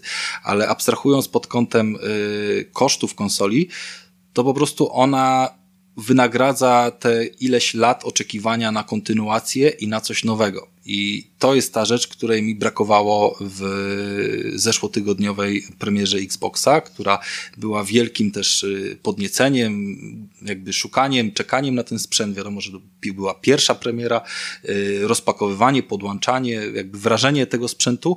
I poza ogólnym takim, że szybciej, lepiej, mocniej, które jest niezaprzeczalne i jest, jest jakby bardzo fajne, to nie było żadnego takiego wow, y, że coś, cokolwiek wyrywa, tak wiesz, y, z kapci, nie? I oczywiście nie wiemy, ile tego DualSense'a będzie we wszystkich grach, ale wiem, że będzie chociaż w ekskluzywach, więc chociaż w te 15 czy 20 gier sobie y, zagram, wiesz, z tymi mm, funkcjami. Zobaczymy może trochę więcej, y, może trochę mniej. Y, czy tam jakieś inne tego typu rzeczy, ale to wystarczy. Jakby, wiesz, VR-a też nie kupiłem, żeby grać tylko na VR-ze, tylko kupiłem go dla 15 gier, czy nawet 10, nie? I, I wiem, że było warto, bo to są zupełnie inne jakieś tam pod tym kątem doznania, mm. więc patrząc na to jako, wiesz, na hobby, które ma y, właśnie wychodzić na jakiś inny poziom rozgrywki i powodować, że, że wiesz, gęba ci się śmieje i że robisz wow, y, to właśnie mi się gęba śmiała przy, przy tym DualSense najbardziej i no nie da się ukryć, że to było mm, coś, co, co jest zrobione dobrze. Z przyczyn pandemicznych nie miałem możliwości w żaden sposób tutaj, y, nie wiem, sprawdzić tego u znajomych, którzy powiedzmy tam, nie wiem, też mają Xboxa albo nie mają niczego, albo coś, albo coś, bo, bo po prostu troszeczkę się bardziej teraz y, lockdown zrobił. No ale jakby polecam jak najbardziej wybór. Myślę, że na chwilę obecną tu i tak nie ma co polecać i, i tak każdy, kto chce kupić, to stwierdzi, że nie ma i jest problem albo coś, albo coś i to już nawet nie chodzi o to, ale fajnie, że poszli po coś nowego i, i tego właśnie oczekiwałem od tej firmy. Jakby yy, ja wcale też nie jestem zdziwiony, że Xbox yy, gra bezpieczniej i gra w kierunku poszerzenia bazy swoich graczy poprzez no, pójście jakby taką najpewniejszą drogą, żeby po prostu no, trochę więcej gdzieś tam pokusić na różne rzeczy, tak? I pomimo wielu zagrożeń, które mam nadzieję, że się nie wydarzą, to, to jednak liczę, że będą dobre gry od nich, bo, bo kilka takich już się pojawiło. Mm, ale globalnie na dzień dobry więcej dostałem od Playki. Astrobot przy tych y, siedmiu godzinach rozgrywki chciałem tylko powiedzieć, że przeciągnął mnie przez całą historię PlayStation. To jest chyba najfajniejsza w ogóle zabawa na dzień dobry i yy, to, to, to się może wydawać popieprzone, ale ja po prostu widzę, jak w tą grę yy, grają ojcowie, którzy pokazują swoim dzieciom, o zobacz, tak wygląda historia Playki, tak yy, wyglądał pierwszy y, model tam w 95 roku, czy coś w tym stylu. I tam jako artefakty zdobywasz każdy z akcesoriów, który wyszedł kiedykolwiek do jakiejkolwiek konsoli, każdą wersję konsoli i po prostu sobie chodzisz przez takie cztery światy i, i, i potem piąty, żeby tam zdobyć wszystko od piątki. Przy tym się dobrze bawisz, masz świetną, miłą muzyczkę i tak dalej, ale zdobywasz od cholery tego wszystkiego. Yy, wynagradzany jesteś na każdym kroku.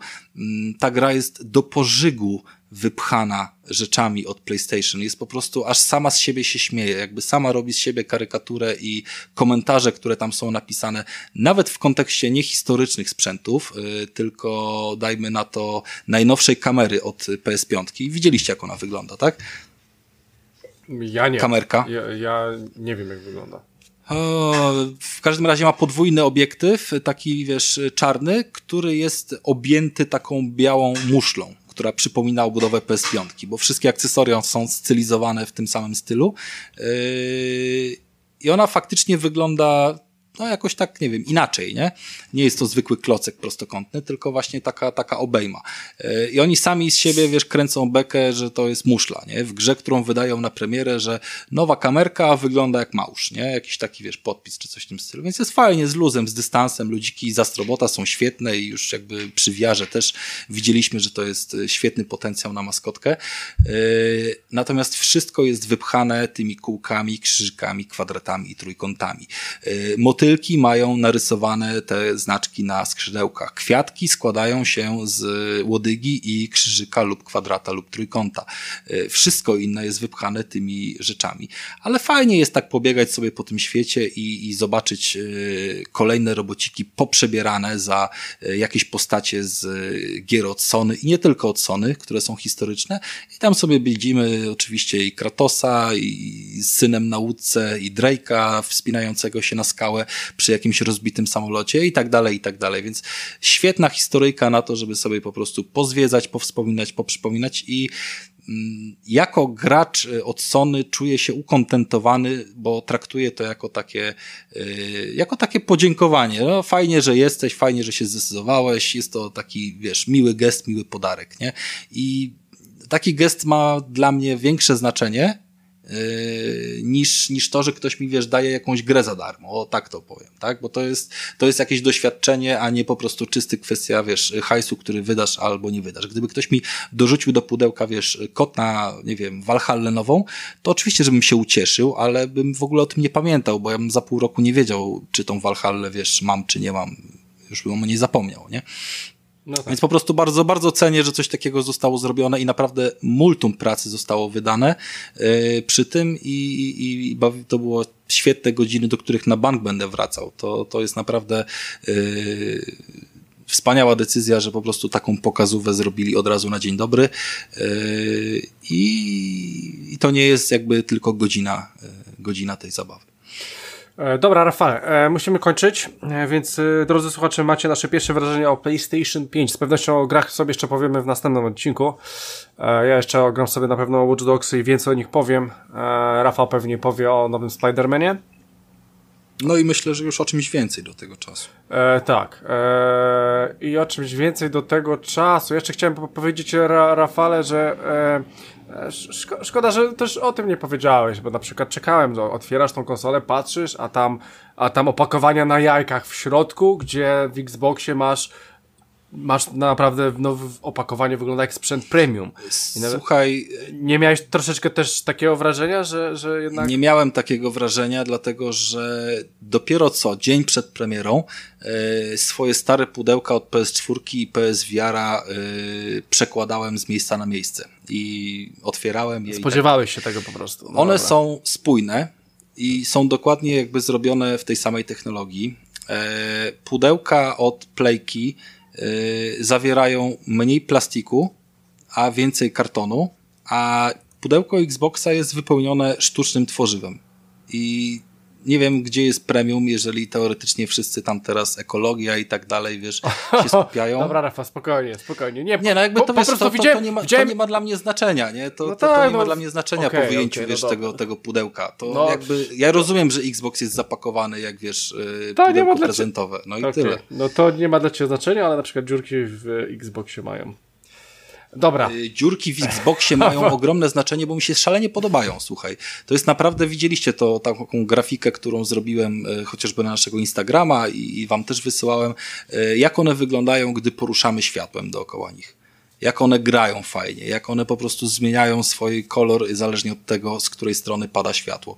I to jest świetny efekt tej, tej paralaksy, bardzo ładny i po prostu zwyczajnie jestem zirytowany, że on zostaje ukryty przez większość czasu, gdy konsola jest już w cieniu wieczorem i, i wystarczyłoby naprawdę dać jedną, dwie diody czy cokolwiek, które by to podświetliło od środka i no nie możesz mi zarzut powiedzieć, że jakby to, to nie wiem, że narzekam na tego Xboxa, kiedy staram się wręcz jeszcze w, no tak, wiesz, tak, y, no, wyciągnąć jego no dobre zalety na wierzch, tak? Bo hmm. uważam, że to jest świetne. Ja już myślałem nawet, czy nie zamontować sobie właśnie jakiegoś światełka, bo ona stoi u mnie pod telewizorem i nie mam żadnego problemu, żeby jakąś punktową taką diodę, y, która będzie na tego Xboxa świeciła od góry, y, dorzucić i może pokażę wam efekt wtedy, bo to naprawdę warto zrobić. Ona pod tym kątem jest jedyna ciekawa rzecz w wyglądzie tej konsoli i należy ją po prostu doceniać. No.